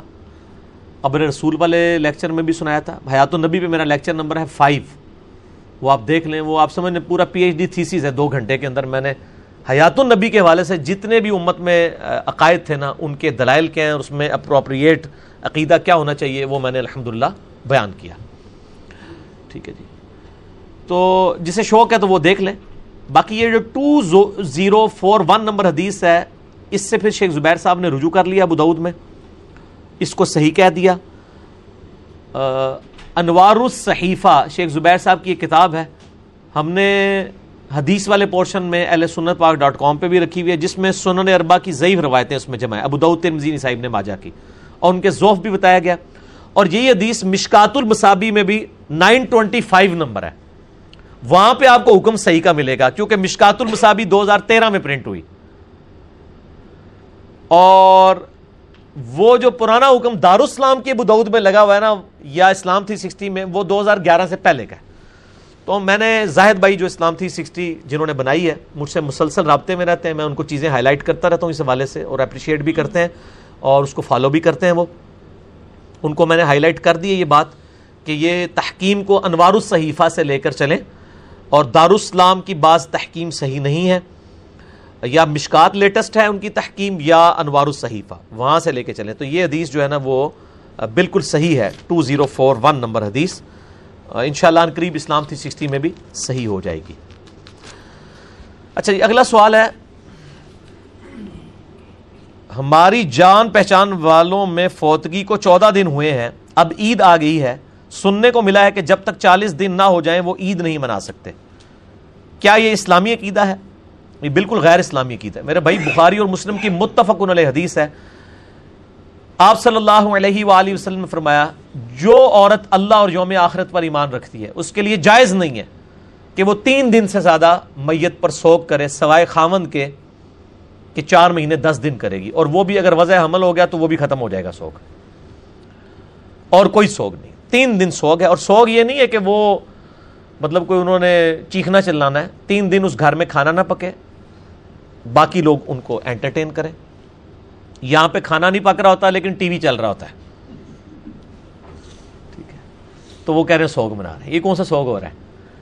تو سوگ تین دن سے زیادہ نہیں ہے۔ اور یہ پہلی شبرات، پہلی عید یہ لوگوں کی بنائی ہوئی چیزیں اس کی کوئی اثر نہیں ہے۔ تین دن سے زیادہ سوگ نہیں۔ اور میں آپ کو صحیح بخاری میں ایک بڑی حیران کن حدیث بتاؤں، سیدہ ام حبیبہ، جو امہات المومنین سے ہیں، رضی اللہ عنہا، حضرت معاویہ رضی اللہ تعالیٰ ان کی بہن ہے۔ ان کا جب باپ ابو سفیان رضی اللہ تعالیٰ فوت ہوئے، تین دن جب گزر گئے نا، تو سیدہ ام حبیبہ نے اپنے جسم پہ لا کے رنگدار خوشبو ملی۔ تو عورتوں نے کہا، آپ کا تو باپ فوت ہوا ہے۔ انہوں نے کہا، میں نے اسی لیے یہ خوشبو ملی ہے۔ تاکہ تمہیں بتاؤں کہ نبی علیہ السلام نے فرمایا تھا، جو عورت اللہ اور یوم آخرت پر ایمان رکھتی ہے، وہ تین دن سے زیادہ سوگ نہیں کرے گی کسی کے اوپر۔ میرا باپ مرا تھا تین دن پورے ہوئے، تو میں نے سوگ کے ختم ہونے کا اعلان کیا یہ اکثر لوگ کہتے ہیں نا کہ جی وہ علی جان بوجھ کے اس طرح کے کام کرتا ہے۔ یہ جان بوجھ کے اس طرح کے کام کرنا محت المومنین کی سنت ہے، تاکہ آپ جیسے جاہلوں کو دین سکھایا جائے۔ ورنہ ان کو ضرورت تھی کہ ایک بندے کا باپ مرا ہوا ہے، ضروری اس نے سب کے سامنے خوشبو ملنی ہے، رنگ والی۔ اور اعلان کرنا ہے کہ ہاں جی گواہ ہو جاؤ کہ تین دن پورے ہو گئے آج کے دور کے لوگ تو اسے بد اخلاقی سمجھیں گے۔ ہمارے معاشرے میں بد اخلاقی ہے بھی ہے۔ لیکن جب دین سکھانا ہوگا نا تو آپ نے ہر وہ کام کرنا ہے جس کے ذریعے لوگوں کو دین سکھایا جائے۔ تو اسی طریقے سے میری طرف سے اگر کوئی ایسی بات نکلتی ہے تو مجھے آپ اس ٹائٹل پہ سمجھے کہ میں لوگوں کو دین سکھا رہا ہوں۔ تو میری بات کو اسی پیرائے میں لینا چاہیے کہ میں جب یہ بات کرتا ہوں، اعلانیہ کسی کی غلطی ہائی لائٹ کرتا ہوں کسی معاملے میں یا کوئی چیز کرتا ہوں تو وہ میرے منصب اور پوسٹ کا تقاضا ہے۔ دعوت و تبلیغ کے حوالے سے۔ ہر بندے کا نہیں کہ وہ یہ کر سکے، نہ ہر بندے کی ضرورت ہے۔ ہو سکتا ہے آج کوئی کرے تو اس کو گھر میں ہی پٹائی ہو جائے اس کی۔ تو تین دن سے زیادہ سوگ نہیں ہے۔ اور جو عورت کے لیے بھی چار مہینے، دس دن سوگ ہے، وہ بھی سوگ یہ نہیں ہے کہ وہ مطلب وہ وہ رشتہ داروں سے بھی پردہ کرنا شروع کر دیتی ہے۔ داماد سے پردہ کرنا شروع کر دیتی ہیں عورتیں۔ بھائی، جو پردہ آپ کا سوگ سے پہلے تھا، وہی سوگ کے بعد ہے۔ دماد سے پہلے بھی نہیں تھا، بعد میں بھی نہیں ہے۔ سوگ کا مطلب یہ ہے کہ وہ عورت گھر سے باہر نہیں نکلے گی۔ کسی خوشی کی ایکٹیویٹی میں حصہ نہیں لے گی۔ اگر اس گھر میں بھی اگر کوئی خوشی کی ایکٹیویٹی آتی ہے تو وہ پوسٹ پون کر دیں اللہ یہ کہ بہت بیمار ہو جائے اور اس کو ہاسپٹل لے کے جانا پڑ جائے، وہ لادہ بات ہے۔ سوگ کا مطلب یہ کہ کسی خوشی کی ایکٹیویٹی میں نہیں رہے گی وہ، بلکہ وہ اسی دیکھے سے چار مہینے، دس دن اپنے گزارے گی۔ البتہ اگر وہ پریگنٹ ہے ڈلیوری ہو جاتی ہے ڈلیوری ہوتے ہی اس کا سوگ بھی ختم ہو جائے گا، چاہے اسی دن ڈلیوری ہو جائے۔ چالیس دن کے بعد وہ نیا نکاح بھی کر سکتی ہے۔ اس کیس میں، اس کیس میں۔ اور یہ اکثر لوگ کہتے ہیں کہ وہ جی پریگنینسی کو آئیڈینٹیفائی کرنے کے لیے اگر ہم میڈیکلی پتہ کر لیں تو کوئی ضرورت نہیں ہے، یا یہ ہماری نانی اماں ستر سال کی ہیں، نانا ابو فوت ہو گئے ہیں تو اب سو کی ضرورت نہیں ہے۔ سوگ ہے، پائیں سو سال دی بڈی ہے بھائی۔ یہ شریع حکم ہے۔ اس کو اسی طریقے سے اسٹیبلش کرنا ہے۔ اس میں ایک ایکسیپشن ہے وہ پریگنینسی والی۔ اور اگر وہ پریگنٹ ہو رہا ہے، پھر چار مہینے، دس دن نہیں، اگر اس سے بھی زیادہ وقت گزر گیا تو وہ وضع عمل کے بعد بھی چالیس دن کے بعد۔ ہو سکتا ہے اس کو آٹھ مہینے لگ جائے۔ اس کا سوگ اس اعتبار سے ختم ہوتا ہے کہ وہ اپنے آپ کو نکاح سے روک کے رکھے گی۔ ٹھیک ہوگا جی؟ تو یہ عقیدہ بالکل باطل ہے کہ عید نہیں منائیں گے، عید بالکل منانی چاہیے۔ کوئی اس میں حرج نہیں ہے۔ آپ سے اکثر ایک حدیث سنی ہے، جامعہ ترمزی میں ٹو ون فائیو فور کہ چھ لوگوں پر اللہ کی لانت ہے، مگر اسلام تھری سکسٹی میں اسے ضعیف لکھا ہوا ہے۔ برائے مہربانی اس کا صحیح حکم واضح کر دیں۔ یہ اسی طریقے سے لکھا ہے۔ میرے بھائی، جو میں پہلے بھی کہہ چکا ہوں کہ اسلام تھری سکسٹی میں بعض دارالاسلام کی وہ تحکیم لگی ہوئی ہیں پرانی، یا کوئی پرنٹنگ کا ایشو ہے۔ ہم جب یہاں پہ بیان کرتے ہیں، میرے بھائی، پوری ذمہ داری سے کرتے ہیں۔ شیخ زبیر صاحب کی تحکیم دیکھنی ہے تو انوار الصحیفہ ان کی کتاب ہے جس میں سنن اربا کی ضعیف روایتیں ہیں، ابو ترمزی نسائی بن ماجہ کی۔ اہل سنت پاک ڈاٹ کام سے ڈاؤن لوڈ کریں، ریزن مل جائیں گی۔ اور یہ جو جامعہ ترمزی کی حدیث ہے نا 3154 کہ چھ لوگوں پر اللہ کی لانت ہے، یہ روایت مشکات میں بھی موجود ہے۔ اور مشکات چونکہ لیٹسٹ ہے، شیخ زبیر صاحب کی تحکیم کے ساتھ، یہ مجھے چونکہ یہ مشہور حدیث ہے، اس کا نمبر بھی یاد ہے، مشکات میں 109 ہے۔ ون زیرو نائن یہ نکال لی میں نے، سیدہ عائشہ سے ہے کہ چھ قسم کے لوگوں پر اللہ کی لانت ہے اور اللہ نے بھی ان پر لانت کی اور ہر نبی کی دعا قبول ہوتی ہے۔ اللہ کی کتاب میں اضافہ کرنے والا نمبر ایک، اللہ کی تقدیر کو جھٹلانے والا، طاقت کے بلبوتے پر مسلط ہونے والا شخص۔ تاکہ وہ کسی ایسے شخص کو معزز بنائے جسے اللہ نے ذلیل کیا اور کسی ایسے شخص کو ذلیل بنا دے جسے اللہ نے معزز کیا۔ اللہ کے حرم کی بے حرمتی کرنے والا میرے اہل بیت کی بے حرمتی کرنے والا اور میری سنت کو ترک کرنے والا۔ یہ میرے کہ چار پانچ چیزیں تو جدید پہ فٹ ہو رہی ہیں۔ ٹھیک ہے جی؟ تو کہتے ہیں جدید لانت نہ کرو۔ سانو تو کرنے کی ضرورت نہیں، آپ ہی ہو گئی ہے۔ ٹھیک ہے جی؟ تو یہ حدیث شیخ زبیر صاحب نے اس کی تحکیم کی ہوئی ہے کہ اس کی صحیح صنعت جو ہے، صحیح ابن حبان اور مستدل علاقے میں موجود ہے اور امام زابی نے بھی موافقت کی ہے۔ یہ روایت بالکل صحیح ہے۔ جامعہ ترمزی ٹو ون فائیو فور۔ باقی یہ سنت کی تزلیل کے اعتبار سے اگر کوئی کرتا ہے یہ اس میں زیادہ پورشن جو لوگوں کے لیے تھا نا کہ سنت ترک کرنے والا لانتی ہو جائے گا، چاہے کوئی بھی سنت چھوڑ دے، کوئی بھی سنت نہیں۔ ایک بندہ مسواک نہیں کرتا، لانتی نہیں ہوگا وہ۔ وہ تو نبی اسلام نے اس کو مشروع نہیں کیا۔ اس سے مراد کیا ہے؟ تو وہ کچھ دنوں میرا کلپ چڑھ جائے گا۔ مجلس نمبر ٹین میں میں نے جواب دیا تھا۔ اور اس کی ہیڈنگ ہوگی کلپ کی رف الدین کے دشمن۔ کو کہتے ہیں رف الدین سنت یہ چھوڑ دی تو کیا ہے؟ اس میں نے یہ حدیث بیان کی تھی اور پھر میں نے بتایا تھا کہ جو نماز فرض ہے، اس کے اندر جو سنتیں ہیں، وہ آپ جان بوجھ کے اس کو تکا بوٹی نہیں کریں گے۔ ویسے آپ سنتے نہ پڑھیں، لیکن جو آپ فرض پڑھ رہے ہیں، وہ تو حکم ہے۔ صحیح بخاری میں سکس تھری ون بعض جگہ مجھ سے تھری تھری فور نکل گیا۔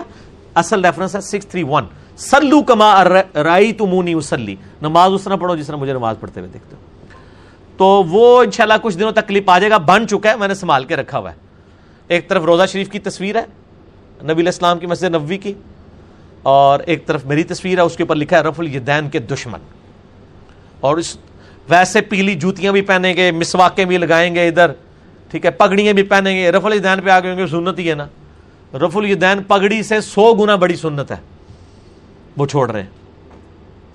ٹھیک ہے۔ اور وہاں ان کو نہیں یاد آ رہا کہ یہ سنت کا ہم ترک کر رہے ہیں۔ تو یہ چھ لوگوں پر اللہ کی لانت اس میں یہ ہے کہ میرے اہل بیت کی تزلیل کرنے والا۔ اور طاقت کے بلبوتے پہ قبضہ کرنے والا اور زلیل کو عزت والا بنانے والا، عزت والے کو زلیل بنانے والا۔ یہ آپ دیکھ لیں کدھر کدھر آلے میاں کے اوپر فٹ ہوتی ہیں، یہ بیسیکلی آئی ان کے بارے میں تھی۔ ساری سنت بھی ان لوگوں نے بدلی۔ کتنی بڑی بڑی سنتیں بدل دی انہوں نے۔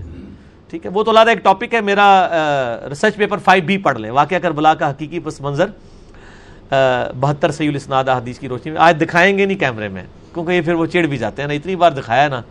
بس کرو یار، چھوڑ دو۔ ٹھیک ہو گیا جی؟ یہ سوال بھی ہو گیا۔ ایک بندے نے اعتراض کیا ہے کہ اللہ تعالیٰ تو عبادت کرنے سے پاک ہے، تو اللہ تعالیٰ جو فرماتا ہے کہ وہ درود پاک پڑھتا ہے، تو اس کے فرشتے بھی پڑھتے ہیں، تو پھر یہ عبادت اللہ تعالیٰ کیوں کرتا ہے؟ ٹیکنیکل سوال ہے، بالکل صحیح ہے۔ میرا اس کے اوپر آلریڈی کلپ چڑھا ہوا ہے۔ کیا درود ابراہیمی پڑھنا گناہ ہے؟ ایک بکتا فکر کہتا ہے درود ابراہیمی پڑھنا گناہ ہے۔ ہاں جی کیونکہ وہ کہتے ہیں ہمارے مولویوں نے جو درود سکھائے ہیں وہ پڑھا کرے درود ابراہیمی تو بخاری، مسلم نبی علیہ السلام نے سکھایا ہے۔ تو لیکن میں تو، نہ میں وابی، نہ میں بابی۔ میں ہوں مسلم، علم و کتابی۔ تو یہ جواب سن لیں۔ یہ بات بالکل ٹھیک لکھی ہے کہ درود شریف عبادت ہے۔ کیونکہ درود دعا ہے۔ ابو دو ترمزی ابن ماجہ کی حدیث ہے ادعا ہو العبادہ۔ دعا ہی تو عبادت ہے۔ درود شریف نبی علیہ السلام کے حق میں دعا ہے۔ اے اللہ اپنی رحمت اور سلامتی نبی علیہ السلام کے اوپر بھیج۔ اللہ صلی علی محمد علی محمد۔ جامعہ ترمزی میں صحیح حدیث ہے مولا علی علیہ السلام سے کہ وہ کنجوس ہے شخص جس کے سامنے میرا ذکر ہو اور مجھ پر درود نہ پڑے۔ اور سن نسائی میں حدیث ہے کہ زید ابن خارجہ کو نبی علیہ السلام نے فرمایا، درود کو اپنی دعاؤں میں لازم کر لو اور مجھ پہ پڑھا کرو۔ اللہ صلی علی محمد آل محمد۔ تو درو شریف اللہ ہی کی عبادت ہے، اس لیے کہ اللہ سے آپ دعا مانگ رہے ہیں۔ اچھا اب اللہ جب دعا کر رہا ہے، تو اللہ کسی دعا مانگے گا؟ کسی سے بھی نہیں۔ میں تو اللہ سے کہتا ہوں اللہ صلی علی محمد، اے اللہ محمد صلی اللہ علیہ وآلہ وسلم پہ رحمت کا نزول فرما۔ تو میں کس سے کہہ رہا ہوں؟ اللہ سے۔ اللہ کس سے کہے گا؟ اپنے آپ سے ہی نا۔ اپنے آپ سے کہے گا نہیں، وہ بھیج دے گا۔ تو اللہ کا درود پڑھنا یہ ہے کہ اللہ کہتا ہے کہ میں نے اپنے ربی پر اتنی رحمت کی، میں نے اپنے نبی کے اتنے درجات بلند کر دیے۔ اللہ یہ کر دیتا ہے، یہ ہے اللہ کا درود۔ فرشتے اور ہم صرف دعائیں کرتے ہیں، یا جنات دعائیں کرتے ہیں۔ اللہ وہ دعائیں ڈائریکٹ پوری کر رہا ہوتا ہے۔ یہ جو آیت ہے، آیت درود، ان اللہ و یسلون علی النبی سورۃ الاحزاب، آیت نمبر 56 اس کے کانٹیکسٹ میں صحیح بخاری کے اندر حدیث ہے۔ ڈبل تھری سیون زیرو اور فور سیون نائن سیون صحیح مسلم میں نائن زیرو ایٹ ہے کہ آپ صلی اللہ علیہ وآلہ وسلم نے درود ابراہیمی تعلیم فرمایا اور بخاری میں ڈبل تھری سیون زیرو جو طریق ہے، یہ والا طریق، اس میں ہے کہ صحابہ نے پوچھا، ہم نے آپ پر سلام تو سیکھ لیا، السلام علیکم نبی ہمیں درود بھی سکھائے کہ ہم آپ اور آپ کے اہل بیت پہ پڑھیں، جس سے میں نے کہا تھا کہ اہل بیت پر یہ درود ہے، آل محمد سے مراد اہل بیت ہے۔ صحیح بخاری ڈبل تھری سیون زیرو جس میں میرا کلپ بھی پچھلی دفعہ آیا کیا یہ کھلا تضاد نہیں ہے؟ ٹھیک ہے جی۔ تو اس میں میں نے کلیریفکیشن دی تھی۔ تو یہ درود ابراہیمی جو ہم نماز میں پڑھتے ہیں اللہ صلی علی محمد علی محمد، کما صلی تعالی ابراہیم علی ابراہیم انک حمید مجید آن ورڈ یہ آپ صلی اللہ علیہ وآلہ وسلم نے تعلیم فرمایا۔ آیت درود جو ہے سورت الحضاب آیت نمبر 56 اس کے کانٹیکس میں اسلام کی جو پہلی تفسیر ہے وہ تفسیر ابن جریر تبری کی ہے۔ حافظ ابن کثیر نے تفسیر ابن کثیر میں چھاپا مارا ہے۔ اس کا۔ ابن کثیر تو ڈبل سیون فور ہجری میں فوت ہوئے نا۔ یہ تھری ٹین ہجری میں فوت ہوئے ہیں۔ یہ پہلے تین سو سال میں آتے ہیں۔ کیونکہ نبی اسلام کی فات گیارہ ہجری میں ہوئی۔ ابن جریر تبری، اسلام کی پہلی تفسیر۔ انہوں نے آیت درود کے کانٹیکس میں لکھا ہے کہ یہ جو آیا کہ اللہ بھی درود پڑتا ہے، اس سے مراد کیا؟ انہوں نے کہا، ورڈ بائی ورڈ ان کے الفاظ ہیں، مجھے یاد ہے کہ اللہ تعالی کے فرشتے اور ایمان والے نبی علیہ السلام کے لیے دعائیں رحمت کرتے ہیں اور اللہ تعالیٰ اپنے نبی پر رحمت فرماتا ہے۔ یہ اللہ کا درود ہے اور فرشتوں نے اور انسانوں کا درود کیا ہے؟ دعا کرنا۔ اور اللہ کا درود کیا ہے؟ اس دعا کو پورا کر دینا۔ اچھا، اب بعض لوگ کہتے ہیں درود ابراہیمی ناقص ہے۔ اس میں میرا کلپ ہے، لاکھوں لوگ دیکھ چکے ہیں۔ کیا درود ابراہیمی پڑھنا گناہ ہے؟ درود ابراہیمی ناقص نہیں ہے۔ رحمت اور سلامتی ایک ہی چیز کے انٹر چینجبل الفاظ ہے خوش و خرم ایک جیسے الفاظ ہے روٹی بوٹی ایک جیسے الفاظ ہے پنجابی میں روٹی چھوٹی بول دیتے ہیں۔ اردو میں روٹی بوٹی، اے بوٹی پنجابی والا نہیں۔ اے اردو والا بوٹی۔ اس طریقے سے رحمت و سلامتی انٹرچینجبل ورڈ ہے۔ ورنہ تو نبی علیہ السلام کیا یہ ناقص چیز ناؤز باللہ سکھا رہے ہیں؟ آپ کی مسلم شریف میں حدیث ہے، جو مجھ پر ایک بار درود پڑتا ہے، اللہ اس پہ دس رحمتیں نازل فرماتا ہے۔ اس میں سلام کے الفاظ ہی نہیں ہے اور میں نے دعویٰ کیا ہے کہ نائنٹی نائن پرسنٹ احادیث درود شریف کے وزائل میں سلام کا ذکر ہی نہیں، صرف درود کا ذکر ہے۔ اس لیے کہ درود اور سلام انٹرچینجبل ورڈ ہے۔ ہاں سن نسائی میں ہے، جو ایک بار درود پڑتا ہے، اللہ تعالیٰ اس پہ دس رحمتیں نازل فرماتا ہے، اس کے دس گناہ معاف کرتا ہے، دس درجات بلند کرتا ہے۔ اس کے لیے اور اس پہ دس دفعہ اللہ تعالیٰ رحمت بھی نازل فرما دیتا ہے۔ ٹھیک ہے جی؟ دس نیکیاں بھی عطا فرماتا ہے۔ چار چیزیں۔ دس رحمتیں اس پہ آتی ہیں، دس گناہ معاف ہوتے ہیں، دس نیکیاں اور دس درجات۔ یہ سن نسائی میں اس میں درود کے الفاظ سلام کے نہیں ہیں۔ ہاں ایک حدیث میں آ جو ایک بار درود پڑے اللہ دس درود بھیجے گا، جو ایک بار سلامتی بھیجے اللہ تعالیٰ دس سلامتی بھیجے گا۔ تو درود دعائے رحمت ہے۔ رحمت سلامتی ہے، سلامتی رحمت ہے۔ تو اس کو مطلب یہ کہنا کہ درود ابراہیمی ناقص ہے، اس میں سلام نہیں ہے، قرآن میں سلام کا حکم ہے۔ میرے بھائی، جو قرآن میں سلام کا حکم ہے، وہ سلام ہمیں سکھا بھی دیا گیا۔ وہ ہر نماز میں مسلمان پڑھتا ہے۔ السلام علیکم نبی بخاری مسلم کھول کے دیکھیں کہ یہ سلام ہے وہ۔ ٹھیک ہو گیا جی؟ تو اللہ کا درود پڑھنا کیا ہے؟ رحمت بھیجنا۔ کیا فری لانسنگ حلال ہے؟ خصوصاً یونیورسٹیز میں نالائک اسٹوڈنٹس کی اسائنمنٹس بنا کر اس کے عوض ان سے رقم وصول کرنا۔ اس طرح کی آن لائن جاب کیسی ہے؟ یہ سوال مجھے کل نسٹ کے ایک اسٹوڈنٹ نے بھی کیا۔ ای میل کے تھرو میں نے اسے جواب دے دیا تھا۔ فری لانسنگ آپ اردو میں کہہ دیں آزاد پیشہ ور، جس کو کہتے ہیں نا ہوائی روزی یا ایک بندہ کسی کا ملازم نہیں ہوتا۔ جتنے ہمارے یہ پلمبر ہیں جس طرح کوئی بلا لیتا ہے، کام کر لیتے ہیں، وہ کسی کے ملازم نہیں ہوتے، جب کام ملتا ہے کر لیتے ہیں۔ اس طرح کا آن لائن کام بھی ہوتا ہے کمپیوٹر کے اوپر اسائنمنٹ لے لی، مل گئی تو ٹھیک، نہ ملی تو اسی طریقے سے گزارا چلتا ہے۔ اچھا ایک فری لانسنگ بڑی خطرناک شروع ہوئی ہوئی ہے۔ اور وہ فری لانسنگ ہے کہ جو یونیورسٹیز میں نالائک اسٹوڈنٹ ہے نا، جیسے بےچارے عرب ملکوں سے آئے ہوتے ہیں بےچارے کچھ عربی، ان کی میتھمیٹکس بھی کمزور ہوتی ہے فزکس بھی کمزور ہوتی ہے۔ تھرمو ڈائنامکس نہیں ان کو آتی ہے۔ اب چونکہ میں مکینیکل انجینئر ہوں تو وہ مکینیکل کی میں زبان میں بات کروں گا۔ مشین ڈیزائن ان کی کمزور ہوگی یا مکینکس آف مٹیریل یا اور سبجیکٹس ان کے کمزور ہوں گے تو وہ پھر جو پاکستانی اسٹوڈنٹ سے اسائنمنٹس بنواتے ہیں جو اپنے کلاس فیلو ہیں، ان کو پیسے دے کے۔ تو میرے بھائی، یہ تو کاروبار حرام ہے۔ یہ والا۔ کیٹاگوریکلی فری لانسنگ حرام نہیں ہے۔ اگر آپ جائز کام کریں، یہ حرام اس لیے کہ اگر آپ کی یونیورسٹی کو پتا چل جائے نا تو آپ کا ایڈمیشن بھی کینسل کر دے گی اور اس کا بھی۔ غیر قانونی کام کر رہے ہیں نا آپ۔ اور صحیح مسلم میں حدیث ہے گنا وہ جو تیرے دل میں کھٹکے، اور تو اس بار سے آر محسوس کرے کہ لوگ اس پر مطلع نہ ہو جائیں، کہ لوگ کی کہیں گے۔ اگر لوگوں کو پتا چل جائے کہ یہ بندہ یہ پیسے کماتا ہے نالائک اسٹوڈنٹس کی اسائنمنٹس بنا بنا کے۔ جس طرح وہ علامہ اقبال اوپن یونیورسٹی کے بھی وہ اسائنمنٹس وہ لوگ اوپن یونیورسٹی وہ بنی ہوئی ہے اس وقت۔ وہ لوگ اوپنلی لوگوں سے بنواتے پھرتے ہیں۔ ٹھیک ہے نا؟ تو اس طرح کا معاملہ نہیں ہونا چاہیے۔ اس طرح کی باقی جو آپ ویسے کام کرتے ہیں فری لانسنگ والا وہ آپ کریں، جس میں آپ غرر نہ ہو۔ اس میں تو غرر ہے۔ اور جامعہ ترمزی میں مولا حسن علیہ السلام سے حدیث ہے، وہ کہتے ہیں، میں نے اپنے نانا سے ایک نصیحت خود سنی تھی۔ حسن ابن علی کہتے ہیں سید حسین کے بڑے بھائی، کہ نبی علیہ السلام نے فرمایا تھا، جو چیز تمہیں شک میں ڈال دے، اسے چھوڑ دو۔ تو یہ فری لانسنگ اس اعتبار سے آزاد پیشہ ور جو لوگ ہیں، جو اسٹوڈنٹس کی اسائنمنٹس بنا کے ان سے پیسے لیتے ہیں۔ بلکہ میں تو ابھی اگلے دن کتابوں کی دکانوں کے بعد لکھا ہوا تھا پریکٹیکل کی کاپیاں ہم سے بنوائیں۔ یعنی اگر ایک اسٹوڈنٹ پریکٹیکل کی کاپیاں بنوا رہا ہے لوگوں سے، اور یہ میں تو کہتا ہوں ایسی دکانیں سیل کر کے گورنمنٹ کو ان کے خلاف کریک ڈاؤن کرنا چاہیے کہ یہ اسٹوڈنٹس کو کس طرف لگا رہے ہیں۔ پھر تو ایک لائک اسٹوڈنٹ کا حق مارا جائے گا۔ ایک نالائک اسٹوڈنٹ جو ہے وہ پریکٹیکل کی کاپیاں جو ہے وہ ایک پینٹر سے بنوا رہا ہے۔ ہاں اگر آپ کو ٹیچر یہ اجازت دے کہ ہاں جی یہ جو چارٹ بنانا ہے کلاس کے لیے، یہ آپ مارکیٹ سے کسی پینٹر سے بنوا لیں، وہ تو ٹھیک ہے۔ لیکن آپ کی پریکٹیکل کی کاپیوں کی تو وہ اجازت نہیں دے گی ٹیچر۔ نہ میل ٹیچر، نہ فیمیل۔ اس طریقے سے یونیورسٹیز کے ٹیچر تو اجازت نہیں دیں گے کہ آپ اسائنمنٹس جو ہیں یا نومیریکس جو ہیں وہ پیسے دے کے حل کروائیں۔ یہ آپ ڈگری لینے کے لیے آئے پہلے تو وہ علماء جو پیسے لے کے فتوے دیتے تھے، اب یہ فری لانسنگ کا کام یونیورسٹیز میں بھی شروع ہو گیا بالکل یہ حرام ہے جی۔ کنو کاٹ لو۔ البتہ جو عام اسائنمنٹس ہیں، جو حلال کے دائرے کے اندر اندر اگر آپ کوئی کام کرتے ہیں۔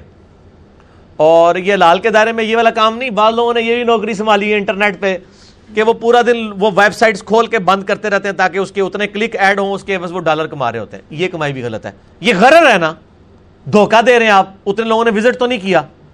جس کمائی میں غرر آ جائے، دھوکہ، وہ بھی حرام ہو جائے گی۔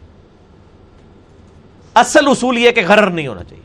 صحیح مسلم حدیث ہے، آپ صلی اللہ علیہ وآلہ وسلم ایک اناج کے ڈھیر کے پاس سے گزرے، جو ایک شخص بیچ رہا تھا، آپ نے مبارک انگلیاں میں اس میں داخل کی، گیلی ہوگی۔ آپ نے میں وہ یہ کیا ہے کہ یار صلی رات کو بارش ہوئی تھی تو گندم گیلی ہوگی۔ آپ نے فرمایا گیلی گندم اوپر کر تاکہ جو لوگ خریدنے ہیں ان کو پتا چلے تیرے مال کا ایپ اور پھر آپ نے ساتھ فرمایا، جس نے ملاوٹ کی وہ ہم میں سے نہیں۔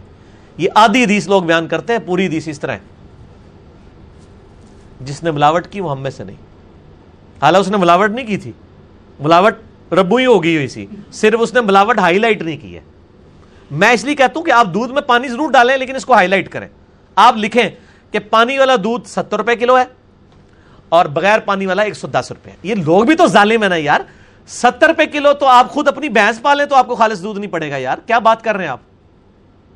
لوگ کہتے ہیں نہیں خالص دودھ نہیں ملتا، تو آپ پیسے دے رہے ہیں خالص دودھ والے؟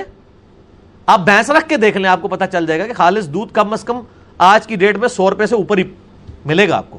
تو جب آپ ستر ساٹھ روپے والا دودھ لیتے ہیں، میں کہتا ہوں جی، ادھر بھی کئی لوگ ہیں، انہوں نے لکھ کے لگائے ہوتے ہیں مختلف ریٹس۔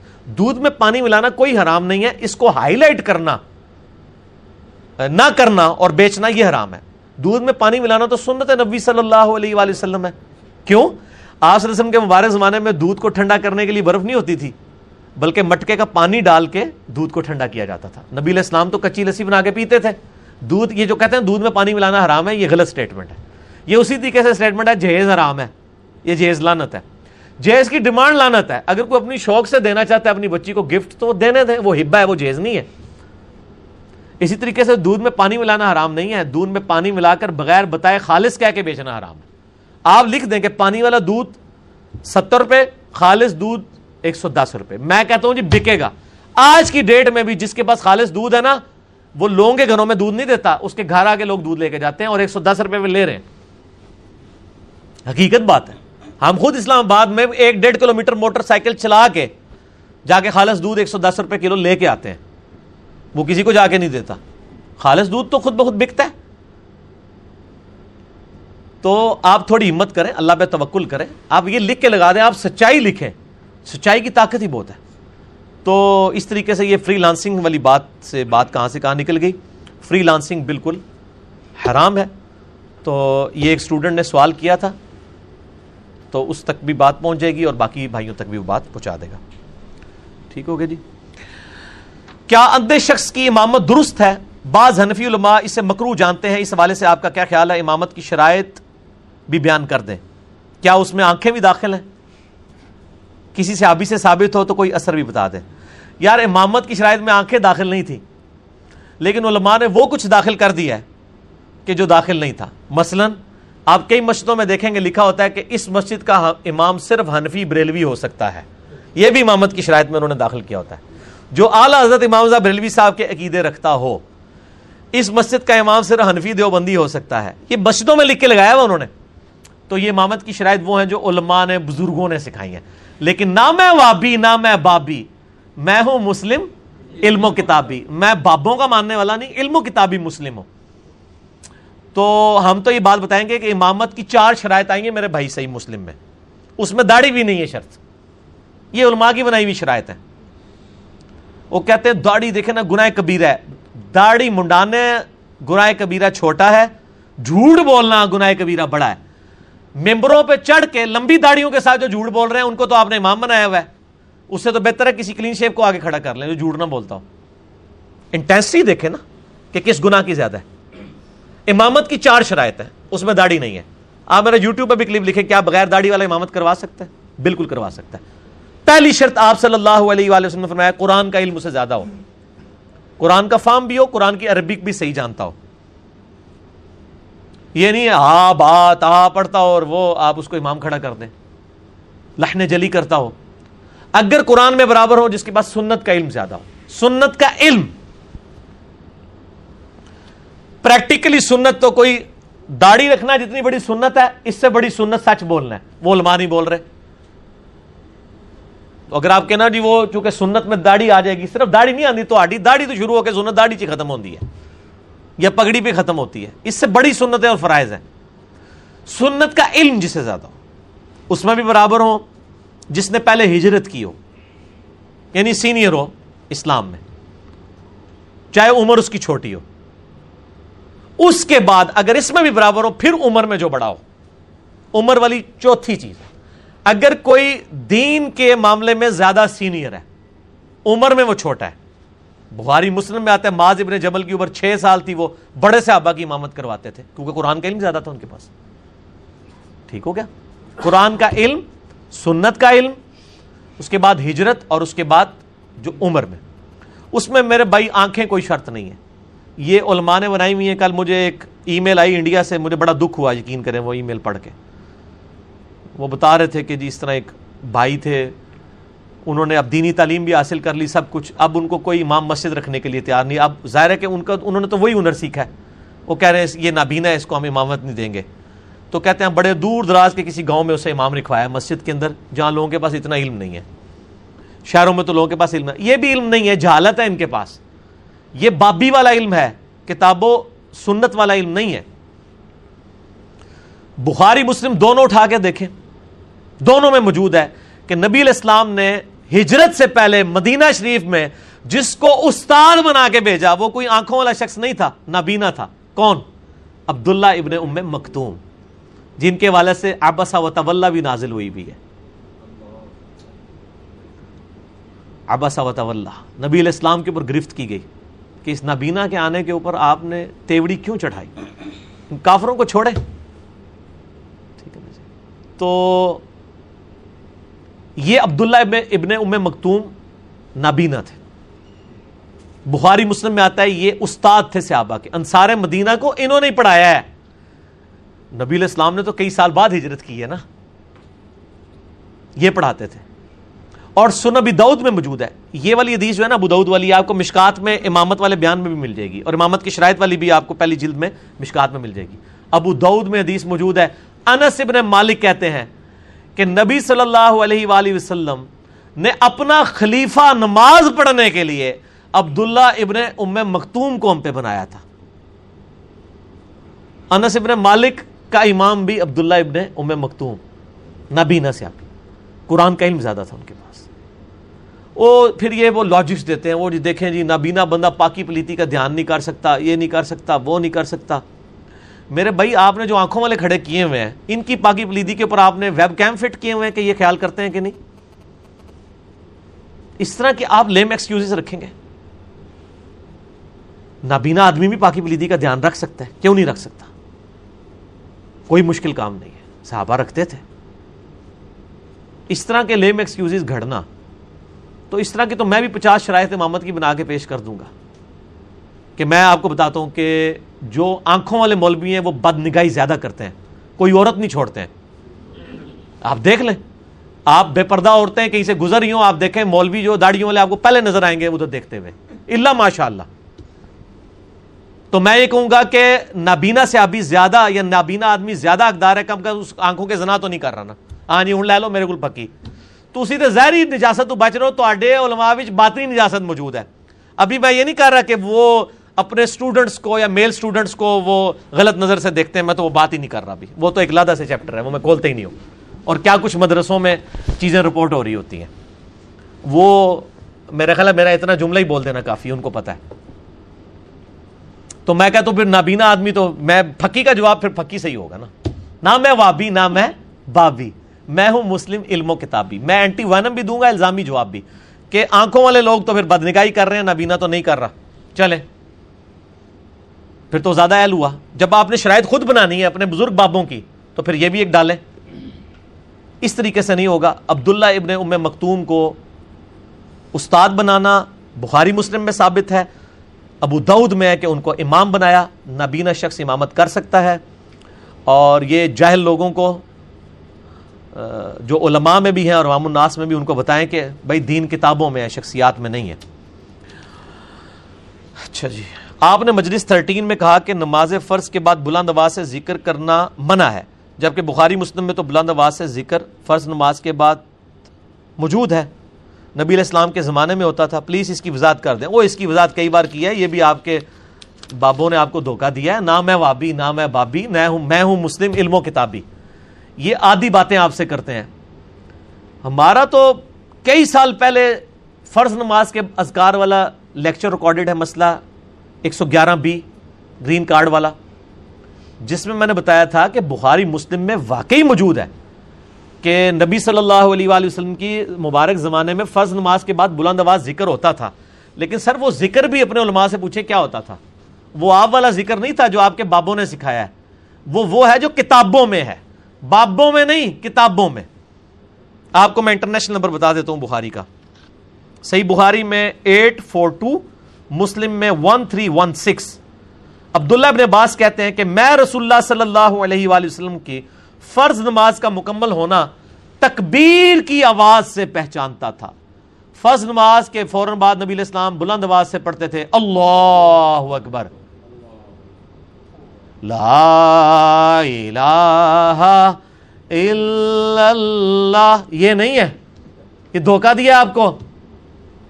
جہاں سے بلند آواز کا ذکر ہے، وہاں پہ یہ تو اسی طریقے سے کہ میں آپ کو ٹائلٹ میں جاتے وقت مسجد میں جانے کی دعا سکھا دوں۔ اور مسجد میں جاتے وقت ٹائلٹ کی۔ بھائی، فرض نماز کے بعد جو بلند آواز سے ذکر ہے، وہ نبی علیہ السلام نے سکھایا ہوا ہے۔ اللہ اکبر ہے۔ تکبیر کی آواز۔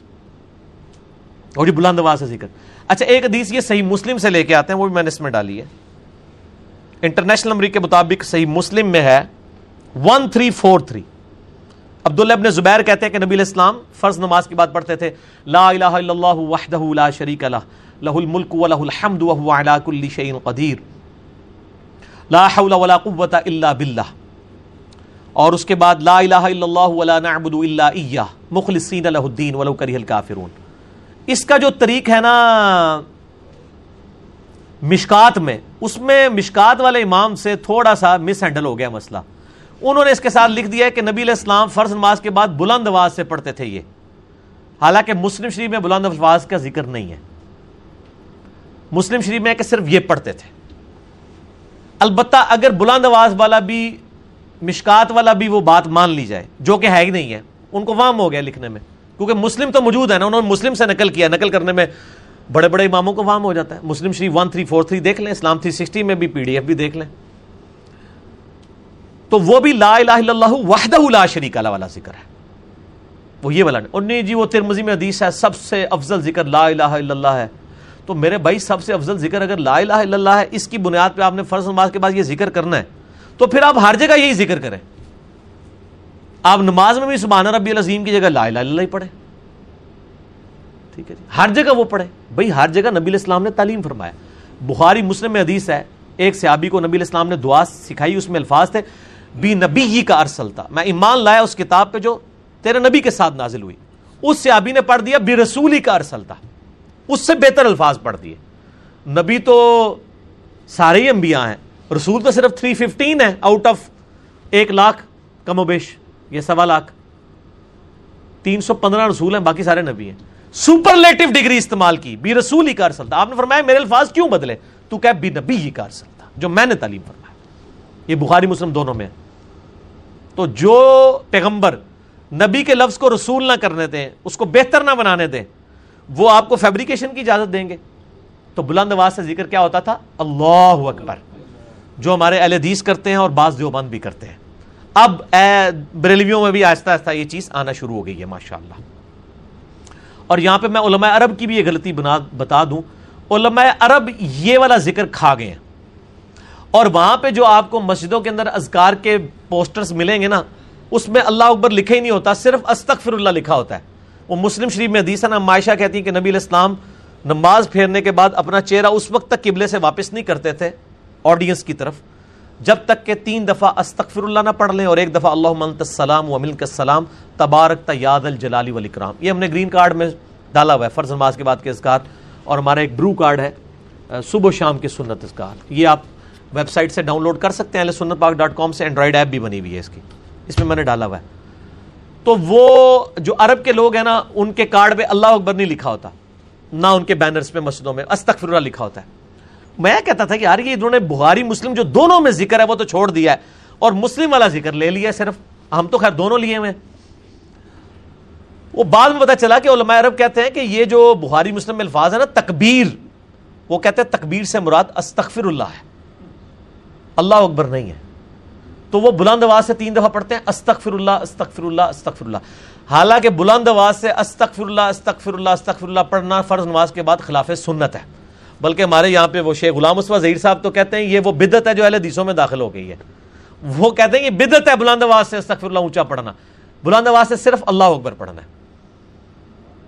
استغفر اللہ آہستہ آواز سے پڑھنا ہے۔ اور وہ بلند آواز سے علماء عرب پڑھتے ہیں استغفر اللہ تو میں نے شیخ زبیر صاحب سے بھی ڈسکشن کی، وہاں بھی تو وہ کہنے لگے تکبیر سے مراد استغفر اللہ ہے۔ یہ کون سی ڈکشنری میں تکبیر سے مراد استغفر اللہ ہے؟ ڈکشنری میں تو استغفر اللہ جو ہے وہ استغفار عربی کا لفظ ہے۔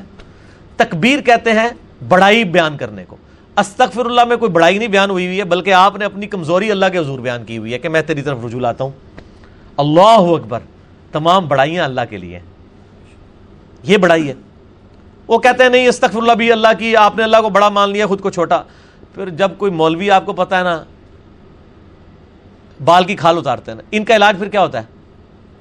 پھکی، جو پاکستان سے ملتی ہے، پاکستان میں بھی صوبہ پنجاب میں جیلم نام کا ایک شہر واقع ہے، وہاں سے ملتی ہے۔ وہ ہر جگہ ملتی ہے ویسے تو، یوٹیوب پہ تو دنیا کے ساتھوں بر اعظموں میں ملتی ہے۔ اینٹی وینم الزامی جواب، پھکی، پنجابی میں۔ ان کے ہی اصول و مبادی پہ جیسے کوبرا سانپ کاٹ دینا تو کوبرے کے زہر سے ہی اس کا علاج ہوتا ہے۔ ان کا پھر میں اسی زہر سے علاج کرتا ہوں کہ بخاری اور مسلم دونوں میں حدیث ہے، حضرت ابو حریرا کہتے ہیں کہ نبی علیہ السلام جب نماز شروع کرتے تو تکبیر کہتے۔ جب رکوع میں جاتے تو تکبیر کہتے۔ جب رکوع سے سر اٹھاتے تو سمی اللہ علیہ حمیدہ کہتے۔ جب سجدے میں جاتے تو تکبیر کہتے اور چار رقتوں میں بائیس دفعہ تکبیر کہتے۔ یہ بنو میاں کے گورنروں نے جب یہ بدت شروع کی، حضرت عثمان کے گورنروں نے۔ تو ابو ریرا نے پھر ان کی اصلاح کی رضی اللہ تعالیٰ عنہ مجمعین کہ یار یہ تم یہ بدت کر رہے ہو، تکبیرات بلند کرنی ہے تو اس میں الفاظ ہیں، حضرت ابو ریرا کہتے ہیں کہ تکبیر کہتے تو ہم علماء عرب سے کہیں گے، پھر آپ نماز بھی استغفر اللہ سے شروع کیا کریں۔ تاکہ ہم آپ کی نماز پہ استغفر اللہ پڑھیں، کہ خلاف سنت ہے۔ وہاں بھی تکبیر کے الفاظ ہیں۔ اچھا اسی طریقے سے بریلوی اور جو بندی اس حدیث کو دوسری طرف لے گئے وہ ڈاکٹر تعلق قادری صاحب کی ایک کتاب ہے منہاج السوی۔ اس میں انہوں نے انہوں نے کہا یہ حنفیوں کی مشکات المساوی ہے۔ اس میں انہوں نے لکھا رف الدین نہ کرنے کا بیان۔ اس میں پہلی حدیث یہ لے کے ہیں کہ حضرت ابو ریرا کہتے ہیں کہ نبی علیہ السلام جب نماز شروع کرتے تو اللہ اکبر کہتے ہیں، رکوع میں جاتے تو اللہ اکبر کہتے اور آپ علیہ وسلم اپنی وفات تک اسی طرح نماز پڑھتے تھے۔ اور اللہ کی قسم، میں ابو حریرا تم سب سے زیادہ رسول اللہ کی نماز سے واقف ہوں۔ یہ تو آل امیہ کے گورنروں کو وہ نماز سکھا رہے تھے جنہوں نے وہ پہلی تکبیر اونچی کہتے تھے، باقی تکبیرات انہوں نے آہستہ کر دی تھی تو ان کی بدت کو ختم کرنے کے لیے۔ تو ڈاکٹر صاحب نے اس کو لے لیا اس میں۔ رفع دین نہ کرنے کا بیان، لیکن وہ بھول گئے کہ اس میں تو پہلا رفع دین بھی کوئی نہیں ہے۔ تو ہم کہتے ہیں، آپ پہلا بھی چھوڑ دیں۔ اس میں سبحان ربی العظیم بھی کوئی نہیں ہے۔ وہ صرف تکبیرات کا بیان تھا۔ ٹھیک ہو گیا جی؟ تو یہ تو سیدنا علی نے پھر سنت جاری کی ہے۔ بخاری مسلم میں آتا ہے، عمران ابن حسین سواد کے ساتھ۔ وہ کہتے ہیں جب کوفہ کلیئر کیا جنگ جمل کے بعد مولا علی علیہ السلام نے، تو انہوں نے کوفے میں نماز ہمیں پڑھائی۔ تو ہر اٹھک بیٹھک پہ اللہ اکبر کہا۔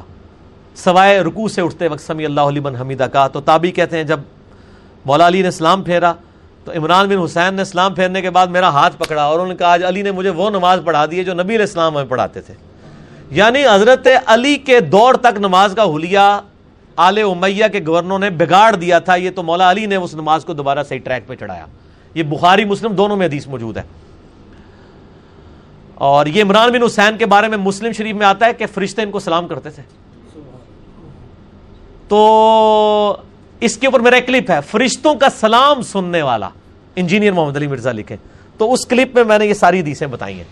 یہ وہ عمران بن حسین ہے جو کہتے ہیں، علی نے آج ہمیں وہ نماز پڑھائی ہے جو ہم اتنے عرصے سے پڑھی نہیں تھی۔ یہ تو حضرت علی نے کئی چیزیں جو ہیں وہ بدعت کو ختم کیا، ان میں سے ایک یہ تکبیرات والا بیان بھی تھا۔ تو تکبیر کا جب ذکر آتا ہے تو پھر ساری باتیں آ جاتی ہیں۔ تو یہ فرض نماز کے بعد جناب، یہ آپ کے بزرگوں والا ذکر نہیں ہے، یہ کتاب و سنت والا ہے۔ نہ میں وابی نہ میں بابی، میں ہوں مسلم، علم و کتابیں ٹھیک ہوگا جی یہ جناب عام کریں۔ ٹھیک ہے نا جی؟ اچھا یہ سوال ہو گیا۔ اس کے بعد ہے جناب۔ کیا ایک سے زیادہ ضعیف حدیث مل کر حسن یا صحیح درجے تک پہنچ جاتی ہیں؟ اس طرح فضائل میں بھی ضعیف حدیث کو لینا کیسا ہے؟ میرا اس پہ کئی دفعہ کلپ ہے مسئلہ 36 دیکھ لیں۔ ضعیف الاسناد اور من گھڑت احادیث کا فتنہ۔ یوٹیوب پہ ایک میرا کلپ بھی ہے۔ ضعیف احادیث ایمان کے لیے خطرہ۔ ضعیف الاسناد۔ وہ کہتے ہیں حدیث کو ضعیف کہہ دیا۔ اس لیے اس کی ہیڈنگ میں نے بنائی ہے، ضعیف الاسناد احادیث۔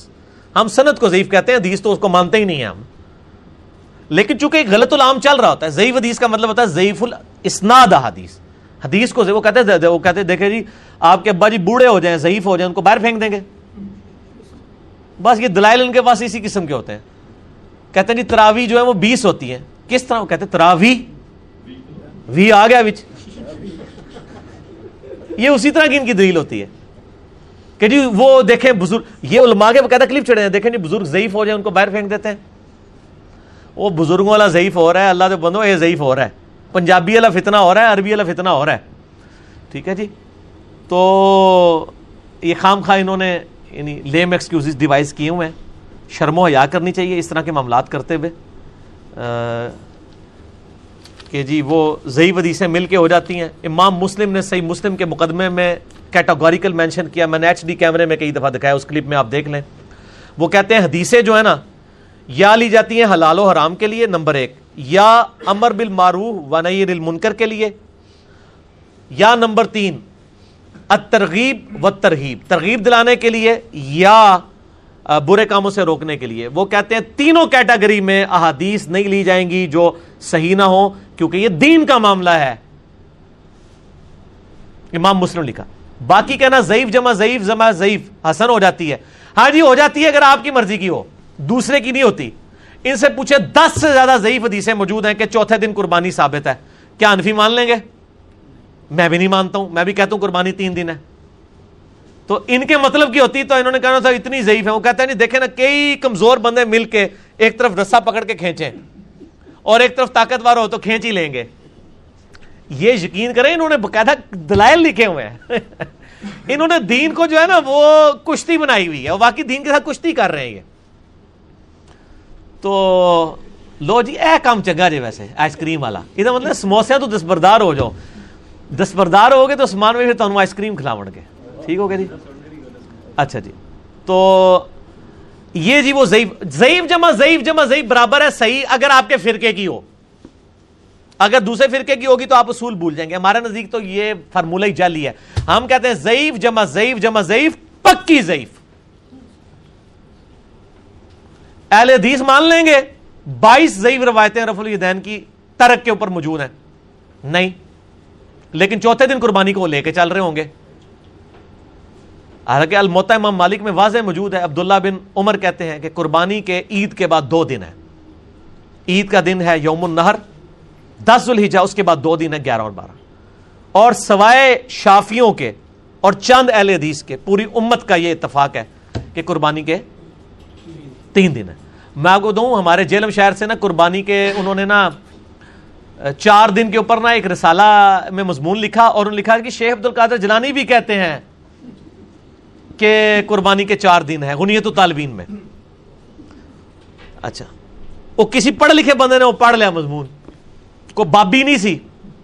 نہ میں وابی، نہ میں بابی۔ میں ہوں مسلم، علم و کتابی۔ وہ کسی علم و کتابی بندے نے جو ہمارے لیکچر میں آتا تھا، اس نے وہ کہیں مضمون پڑھا۔ سیکھ پا ہوا وا نا۔ وہ اہل حدیث کی اس مسجد میں پہنچ گیا۔ کہنا میں لانو نہیں چھڑنا علی صاحب۔ میں کیا ہوا ہے؟ کہتا جی باقی کتابیں تو منو والے نہیں پتا۔ غنیت و طالبین تو میرے گھر میں پڑھی ہوئی تھی۔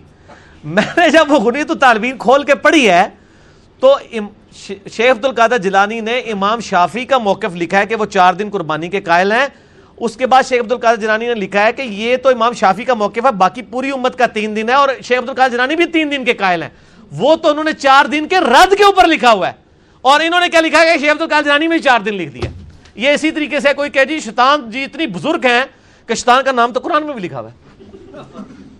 تو قرآن میں نام بزرگی کے طور پہ لکھا ہوا ہے شیطان کا۔ رد کے لیے۔ تو شیخ عبد القادر جلانی نے چوتھے دن قربانی کے رد پہ امام شافی کا رد کیا کہ پوری امت سے ہٹ کے اہل تشیع کے یہاں بھی تین دن ہے قربانی کے؟ اہل سنت کی بھی میجورٹی حنفی، مالکی، حنبلی اور پاکستان میں بھی شیخ زبیر علی ظہیر صاحب، ان کے شگید غلام مصفا ظہیر صاحب اور کئی علماء نے بھی اب اس معاملے میں تین دن کے اوپر مضمون لکھا ہے اور رجوع کیا ہے اللہ کے فضل سے۔ ٹھیک ہو گیا جی؟ اس لیے یہ جو ضعیف جمع ضعیف والا فارمولہ غلط ہے۔ مسئلہ 36 دیکھیں اور ضعیف احادیث ایمان کے لیے خطرہ اور ایک اور میرا کلپ ہے، ضعیف احادیثیں کتابوں میں کیوں؟ وہ کہتے ہیں جی کتاب میں تو آ گئی ہے نا، حدیث تو حدیث ہوتی ہے، چاہے اصلی ہو جالی ڈگری تو ڈگری ہوتی ہے، چاہے اصلی ہو جالی کتابوں میں تو آ چکی ہے نا۔ پھر میں نے بتایا کتابوں میں کیوں لکھی؟ تو وہ کلپ آپ دیکھیں۔ باقی انشاءاللہ آئس کریم کے وقفے کے بعد اس کو بند کریں۔ ٹھیک ہوگا جی؟ ہاں جی آئس کریم کے وقفے کے بعد۔ اگر انبیاء کرام علیہ السلام معصوم ہوتے ہیں تو قرآن حکیم میں ان کی غلطیوں کا ذکر کیوں کیا گیا ہے؟ آخر عصمت انبیاء کا صحیح عقیدہ کیا ہے؟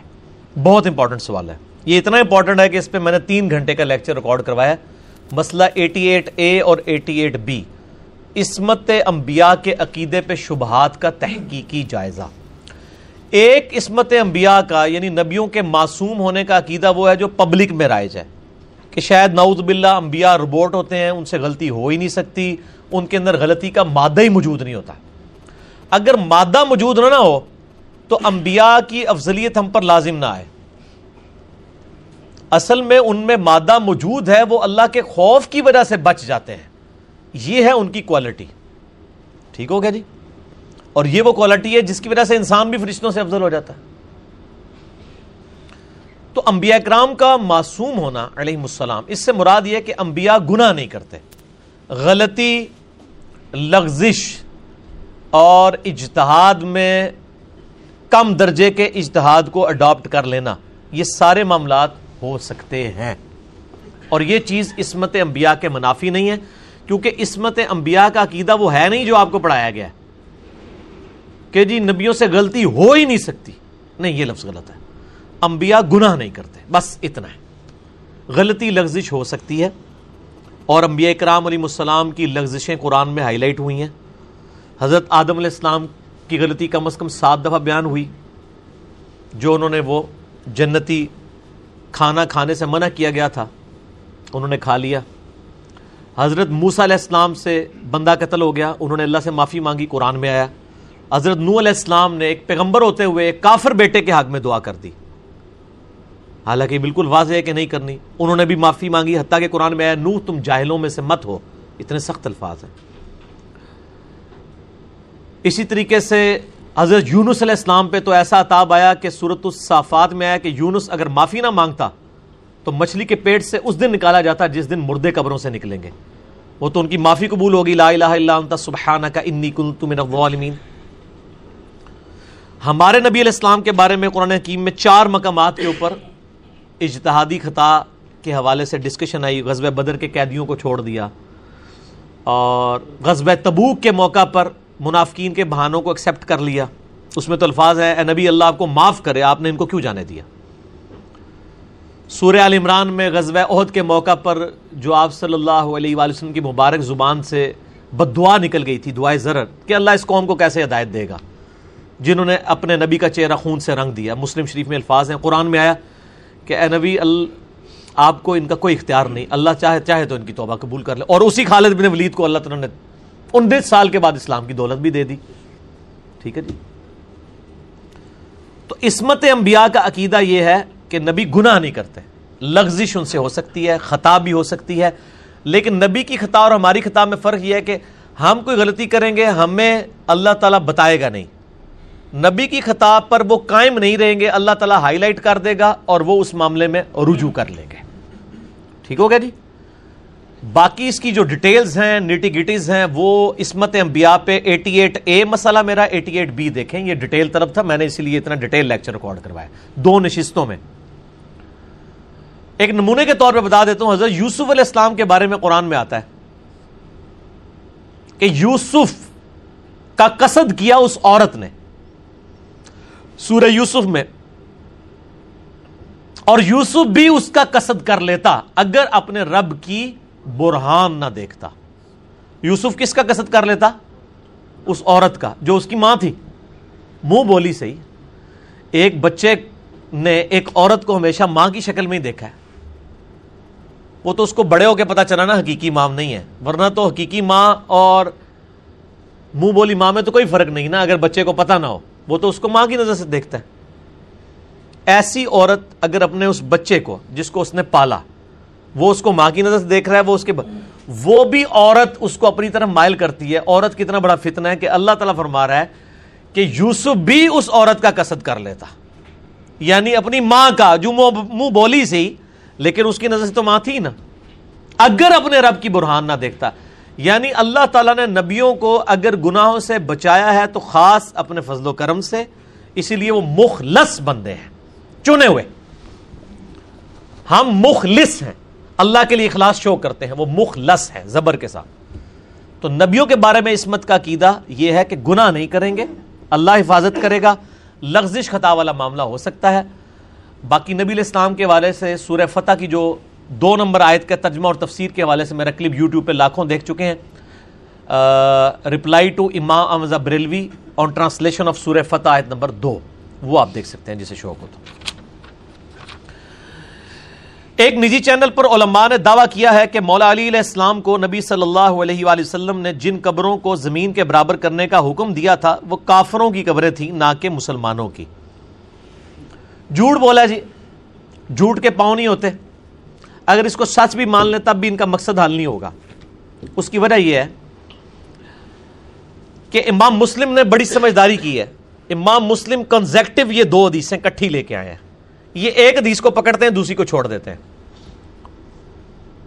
آفت منون باد الکتاب و تک فرون بات اس کا نمبر مسلم شریف میں ڈبل ٹو فور زیرو یا فور ون ہے، چونکہ یہ اکثر لوگ پوچھتے رہتے ہیں۔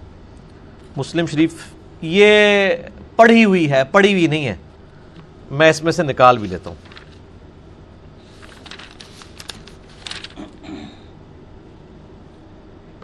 ہاں جی۔ یہ دیکھ لیں جناب۔ Double two four zero. ٹھیک ہوگا جی۔ اور اس سے پہلے ہے ڈبل ٹو تھری نائن یہ کانٹینیوس آگے حدیث چل رہی ہیں۔ اس میں الفاظ یہ ہیں۔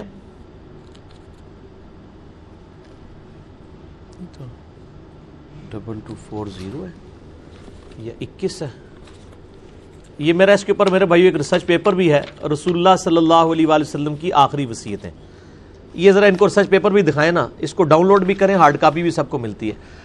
اہل سنت پاک ڈاٹ کام پہ ریسرچ پیپرز والے پورشن میں یہ ہے، رسول اللہ صلی اللہ علیہ وآلہ وسلم کی آخری وصیتیں جو قبروں اور مزارات سے ریلیٹڈ ہیں۔ اس پہ میرا مسئلہ نمبر 27 ڈیٹیلڈ ریکارڈڈ موجود ہے۔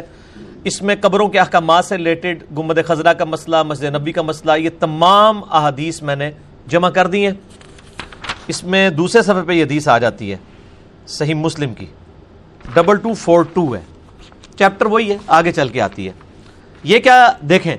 یہ حدیث پیش کرتے ہیں ڈبل ٹو فور تھری صحیح مسلم سے انٹرنیشنل نمبر کے مطابق۔ اسلام تھری سکسٹی میں بھی دیکھ لیں۔ اس میں کیا الفاظ ہیں؟ اس میں سیدنا علی ابو حیاج اسدی سے کہتے ہیں اللہ اب آسو کا علامہ باسنی علیہ رسول اللہ صلی اللہ علیہ وآلہ وسلم کہ اے ابو حیاج، میں تجھے اسی کام پہ معمور نہ کروں جس پہ مجھے نبی علیہ السلام نے معمور کیا تھا۔ کہ میں کوئی بھی تصویر یا کوئی بھی اونچی قبر دیکھوں یا کوئی تمثیل دیکھوں، کوئی بت بنا ہوا، مگر یہ کہ اسے زمین کے برابر کر دوں۔ اونچی قبر کو بھی زمین کے برابر اور تصاویر کو، تمثیل کو، بتوں کو، مجسموں کو زمین کے برابر کر دوں۔ وہ کہتے ہیں، یہ حضرت علی کو نبی الاسلام نے حکم دیا تھا کہ کافروں کی قبریں اور کافروں کی بنائی ہوئی تصویریں اور یہ ساری آپ ختم کریں۔ مسلمانوں کا حکم نہیں دیا تھا۔ اور مسلمان تو بناتے ہی نہیں تھے۔ مسلمانوں کا کہاں سے دینا تھا؟ اچھا دوسری بات، یہ کیٹاگوریکل حکم تھا۔ حضرت ابراہیم علیہ السلام کی تصویر انہوں نے خانہ کعبہ شریف کے دروازے پہ دیواروں پہ بنائی ہوئی تھی، وہ بھی مٹوائیں۔ وہ کہتے ہیں یہ کافروں کی تھی، مسلمانوں کے آپ مزارات بنا سکتے ہیں۔ اور مسلم شریف کی واضح حدیث جو یہ چھوڑ دیتے ہیں کہ نبی علیہ السلام نے منع فرمایا قبروں کو پکا کرنے سے، ان پہ عمارت بنانے سے، ان پر بیٹھنے سے۔ صحیح مسلم ڈبل ٹو فور فائیو۔ اس سے دو حدیثیں آگے ہیں، وہ چھوڑ جاتے ہیں۔ اور اس حدیث کو پکڑتے ہیں۔ نہیں نہیں، یہ کافروں کی قبریں، کافروں کی قبریں۔ میرے بھائی، کافروں کی نہیں ہے یہ مسلمانوں کی قبروں کے بارے میں بھی ایک حدیث پیچھے آ جائے نا، اوپر بھی پڑھے نا۔ آپ پڑھ رہے نماز کے قریب مت جاؤ۔ جب تم نشے کی عادت میں وہ چھوڑ دو۔ اس سے پہلے ایک حدیث ہے۔ اس میں کیا الفاظ ہیں؟ کہ ایک تابی کہتے ہیں کنہ ما فضالت ابن عبید بی ارد روم بی رودس وہ کہتے ہیں ہم ارض روم میں، روم کی جنگ کے دوران روڈس یہ انگلش میں روڈس آج بھی شہر ہے ان کا۔ یا رودس لکھا ہوا نا، وہ عربی میں ڈال لینا ہوتی۔ روڈس شہر میں تھے۔ فتوفیا صاحب النا تو ہمارا ایک ساتھی فوت ہو گیا۔ سیابی کے ساتھ روم کی جنگ میں تھے۔ ایک ساتھی فوت ہو گیا۔ وہ ساتھی کون تھا؟ یا سیابی ہوگا، یا تابی، کو کافر تو نہیں، مشرق کی قبر تو نہیں تھی وہ۔ تو کہتے ہیں فمرا فضولت بقبری فسویا کہ فضالہ ابن عبید نے اس کی قبر بنانے کے لیے حکم دیا اور کہا کہ اس کو برابر کر دو۔ اور پھر فرمایا، ثم قال، سمعت رسول اللہ صلی اللہ علیہ وآلہ وسلم یأمر بتسویتها اور پھر انہوں نے کہا کہ ہمیں رسول اللہ بھی یہ حکم دیتے تھے کہ قبر بنا کے زمین کے برابر کر دیا کرو۔ یہ مشرقین کی قبر تھی۔ یہ جعلی کام کر رہے ہیں اور میں ان علماء سے کہہ رہا ہوں کہ آپ اتنا خطرناک کھیل اپنے ساتھ کھیل رہے ہیں کہ آپ سوشل میڈیا پہ ایک کلپ چڑھاتے ہیں اور پھر آپ بعد میں بےزت ہوتے ہیں۔ اسی حدیث سے اوپر والی حدیث آپ پڑھ کے پبلک کو نہیں بتا رہے، ہم تو دونوں بتا رہے ہیں کہ سیابی کا ساتھی فوت ہوا، سیابی اتابی اس نے زمین کے برابر قبر کر کے پھر آگے انہوں نے کہا کہ نبی الاسلام ہمیں حکم دیتے تھے کہ ہم زمین کے برابر قبر بنائیں۔ تو یا مشرقین کی قبر تو نہیں ہے، یہ آدھی دیسیں لیتے ہیں، دھوکہ دیتے ہیں۔ اور پھر میں یہ پوچھتا ہوں کہ مولا علی نے اپنے دور میں اگر یہ حکم دیا ہے کہ کوئی اونچی قبر دیکھو، مگر وہ یہ کہ زمین کے برابر کر دو۔ اس دور تک مشرقین کی قبریں موجود تھی تو حضرت علی نے پھر اپنا کام پورا نہیں سی کیتا نبی الاسلام نے زمانے پوائنٹ ٹو بی نوٹڈ حضرت علی تو چوتھے خلیفہ ہے نا۔ حضرت علی تابی کو کہہ رہے ہیں، میں تمہیں آرڈر دیتا ہوں۔ رومن پرشین امپائر تو پہلے کی گر چکی تھی۔ کوئی نئی کوئی مہم بھی نہیں تھی جہاں پہ حضرت علی گئے تھے۔ تو وہ جو مسلمان تھوڑے ورگے مسلمان سن نا جڑے بنا سن مزار شزار، وہ حضرت علی نے توڑوائے سن۔ مشرقین کی قبریں تو نہیں تھی، کیونکہ حضرت علی اپنے دور خلافت میں کہہ رہے ہیں، تابی سے کہ میں تجھے اسی کام پہ معمور کرتا ہوں۔ اور معمور کون کرتا ہے؟ خلیفہ وقت، حاکم وقت۔ جس پہ رسول اللہ نے مجھے کیا تھا۔ نبی الاسلام نے اگر اپنے زمانے میں مشرقین کی کرائی تھی تو پھر وہ تو ختم ہو چکی ہیں۔ حضرت علی نے اس وقت کام پورا نہیں کیا ہوا تھا۔ نعوذ باللہ۔ تو یہاں پہ بھی جن لوگوں کی یہ غلطیاں تھیں، باقی مسجد نبوی گمبد خزرہ کے حوالہ سے میں نے ڈکلیئر یعنی ڈیٹیل لیکچر دیے مسئلہ 27 آپ یوٹیوب پہ جا کے لکھیں مسجد نبوی، مزارات گمبد خزرہ۔ کوئی نام لکھے ساتھ میرا وہ کلپ کھل جائے گا۔ اس میں صرف ایک ایکسیپشن ہے کہ نبی الاسلام نے ایک بالش تک یعنی نو انچ اونٹ کی کوہان جتنی، قبر اونچی رکھنے کی اجازت دی ہے۔ زیادہ سے زیادہ۔ باقی قبر پہ آپ نشان رکھ سکتے ہیں، سائڈ پہ پتھر رکھ سکتے ہیں، وہ بدود میں موجود ہے قبر کے پہچاننے کے لیے۔ نبی اسلام بھی اپنی والدہ کی قبر پہ پچاس سال کے بعد گئے، وہ قبر موجود تھی، نشان رکھیں، سائڈ پہ پتھر رکھیں۔ صحیح بخاری میں پورا نبی اسلام کی قبر مبارک کا ذکر ہے۔ One three nine zero number حدیث، سفیان تمار کہتے ہیں کہ میں نے نبی اسلام کی قبر دیکھی ہے اور بکر عمر کی، وہ ایک بالش تک اونچی تھی۔ ایون آمز بریلوی صاحب کی قبر بھی ایک بالش تھا اور ان کے، ان کی قبر پکی بھی نہیں ہے، کچی ہے۔ کیونکہ وہ قبر کے پکا کرنے کے مخالف تھے۔ آپ دیکھ لیں۔ ٹھیک ہو گیا جی؟ تو ہمیں تو جس کی بھی پازیٹیو بات ہے ہم اس کو ہائی لائٹ کرتے ہیں۔ باقی ریسرچ پیپر بھی پڑھیں اور مسئلہ ٹوئنٹی سیون میرا دیکھ لیں۔ ٹھیک ہو گیا جی؟ ایک بریلوی مولانا نے کہا کہ ولید بن عبد الملک کے دور میں نبی الاسلام کے مزار کی دیوار گر گئی تھی، جسے بعد میں دوبارہ تعمیر کیا گیا۔ اس سے مزار بانا ثابت۔ او مزار کا لفظ ہی موجود نہیں اس حدیث میں۔ یہ مجھے پتا ہے، یہ وہ پنڈی کے مفتی صاحب ہیں۔ یہ اوپر والا بھی جو تھے نا، نجی چینل والا، یہ بھی انہوں نے یہ بات کی ہے۔ ان مفتی صاحب سے کہیں، اور ان سے تو میں بعد میں کہوں گا۔ پہلے تو میں ان لوگوں سے کہوں گا جو سامنے جو ہے وہ آنکھیں بند کر کے سمم بکمن عمیون فملا اور جیون بن کے بیٹھے ہوئے ہیں۔ کہ آپ یہ خود صحیح بخاری کی حدیث پڑھیں نا کہ کون سا مزار نبی علیہ السلام کا گر گیا تھا۔ صحیح بخاری میں one three nine zero number حدیث ہے۔ اس کا نمبر بھی ون تھری نائن زیرو ہے۔ ون تھری نائن زیرو پہ اس طریقے کے اوپر تین حدیثیں کٹھی ہیں۔ کہ ولید بن عبد الملک کے دور میں نبی الاسلام کے جو حجرہ عائشہ تھا نا، اس کی دیوار گر گئی تھی۔ حجرہ عائشہ نبی الاسلام کی وفات کے بعد نہیں بنا، پہلے کا ہے۔ اور وہ جامع ترمزی میں حدیث ہے، نبی الاسلام نے فرمایا تھا کہ اللہ تعالی نبی کو وہیں پہ فوت کرتا ہے جہاں پہ اس کی سب سے پسندیدہ جگہ اس کے لیے پسند کرتا ہے۔ اسی بنیاد پہ حضرت بکر نے کہا تھا کہ نبی الاسلام کی قبر مبارک اسی جگہ پہ بنائی جائے جس چرپائی پہ آپ کی وفات ہوئی، اس کے نیچے قبر کھو دی جائے۔ اور یہ قبر رسول کے حوالے سے اور آپ کو غسل دینے کے حوالے سے، آپ کے جنازے کے حوالے سے لاکھوں لوگ یوٹیوب پہ میرا کلپ دیکھ چکے ہیں۔ کیا نبی علیہ السلام کو غسل اور جنازہ ہوا تھا؟ یہ جھوٹ بولتے ہیں جی جنازہ ہی نہیں ہوا، جنازہ نہیں ہوا۔ اس میں نے پانچ حدیث کی کتابوں سے حوالے دیے ہیں۔ اس میں میں نے یہ چیز بتائی تھی کہ یہ تو نبیوں کا خاصہ ہے کہ ان کو وہیں پر دفن کیا جاتا ہے جہاں پہ وہ فوت ہوئے۔ لیکن وہاں پہ بھی کسی نے مزار نہیں بنایا، وہ حجرہ عائشہ پہلے بنا ہوا تھا، اس میں دفن کیا۔ اور نہ حجرہ عائشہ اسپیشل بنایا گیا تھا کہ نبی علیہ السلام کی وفات کے بعد یہاں ان کو دفن کرنا ہے۔ کیونکہ بعض لوگوں نے پہلے ہی مزار اپنے بنا کے رکھے ہوئے یہ بھی نہیں ثابت ہوگا۔ ٹھیک ہو گیا جی؟ اور رہی حضرت ابو بکر عمر کی قبریں، وہ نبی علیہ السلام کی کئی احادیث موجود ہیں کہ قیام دن میں اور ابو بکر عمر اسی طریقے سے اپنی قبروں سے نکلیں گے، اس میں تائید تھی کہ نبی علیہ السلام کے ساتھ ان کو دفن کیا جائے۔ اس کے بعد امت نے کوئی رزلٹ نہیں نکالا کہ باقیوں کے مزار۔ سامنے حضرت عثمان غنی رضی اللہ تعالیٰ کا قبر مبارک تھی۔ کسی نے مزار نہیں بنایا۔ یہ تو مزار بنانے کی ٹیکنالوجی تو قبل از مسیح تھی، لیکن یہ مزار بننے شروع ہوئے نبی اسلام کی وفات کے ساڑھے چھ سو سال بعد۔ جو کبت سخرا تھا ڈوم آف دا راک وہ گولڈن ڈوم جو فلسطین میں ہے، نبی اسلام کی وہ جس چٹان سے آپ مراج پہ چلے گئے تھے۔ یہ سیابا کے دور میں بنا بنو میاں کے دور میں جب سیابا زندہ تھے،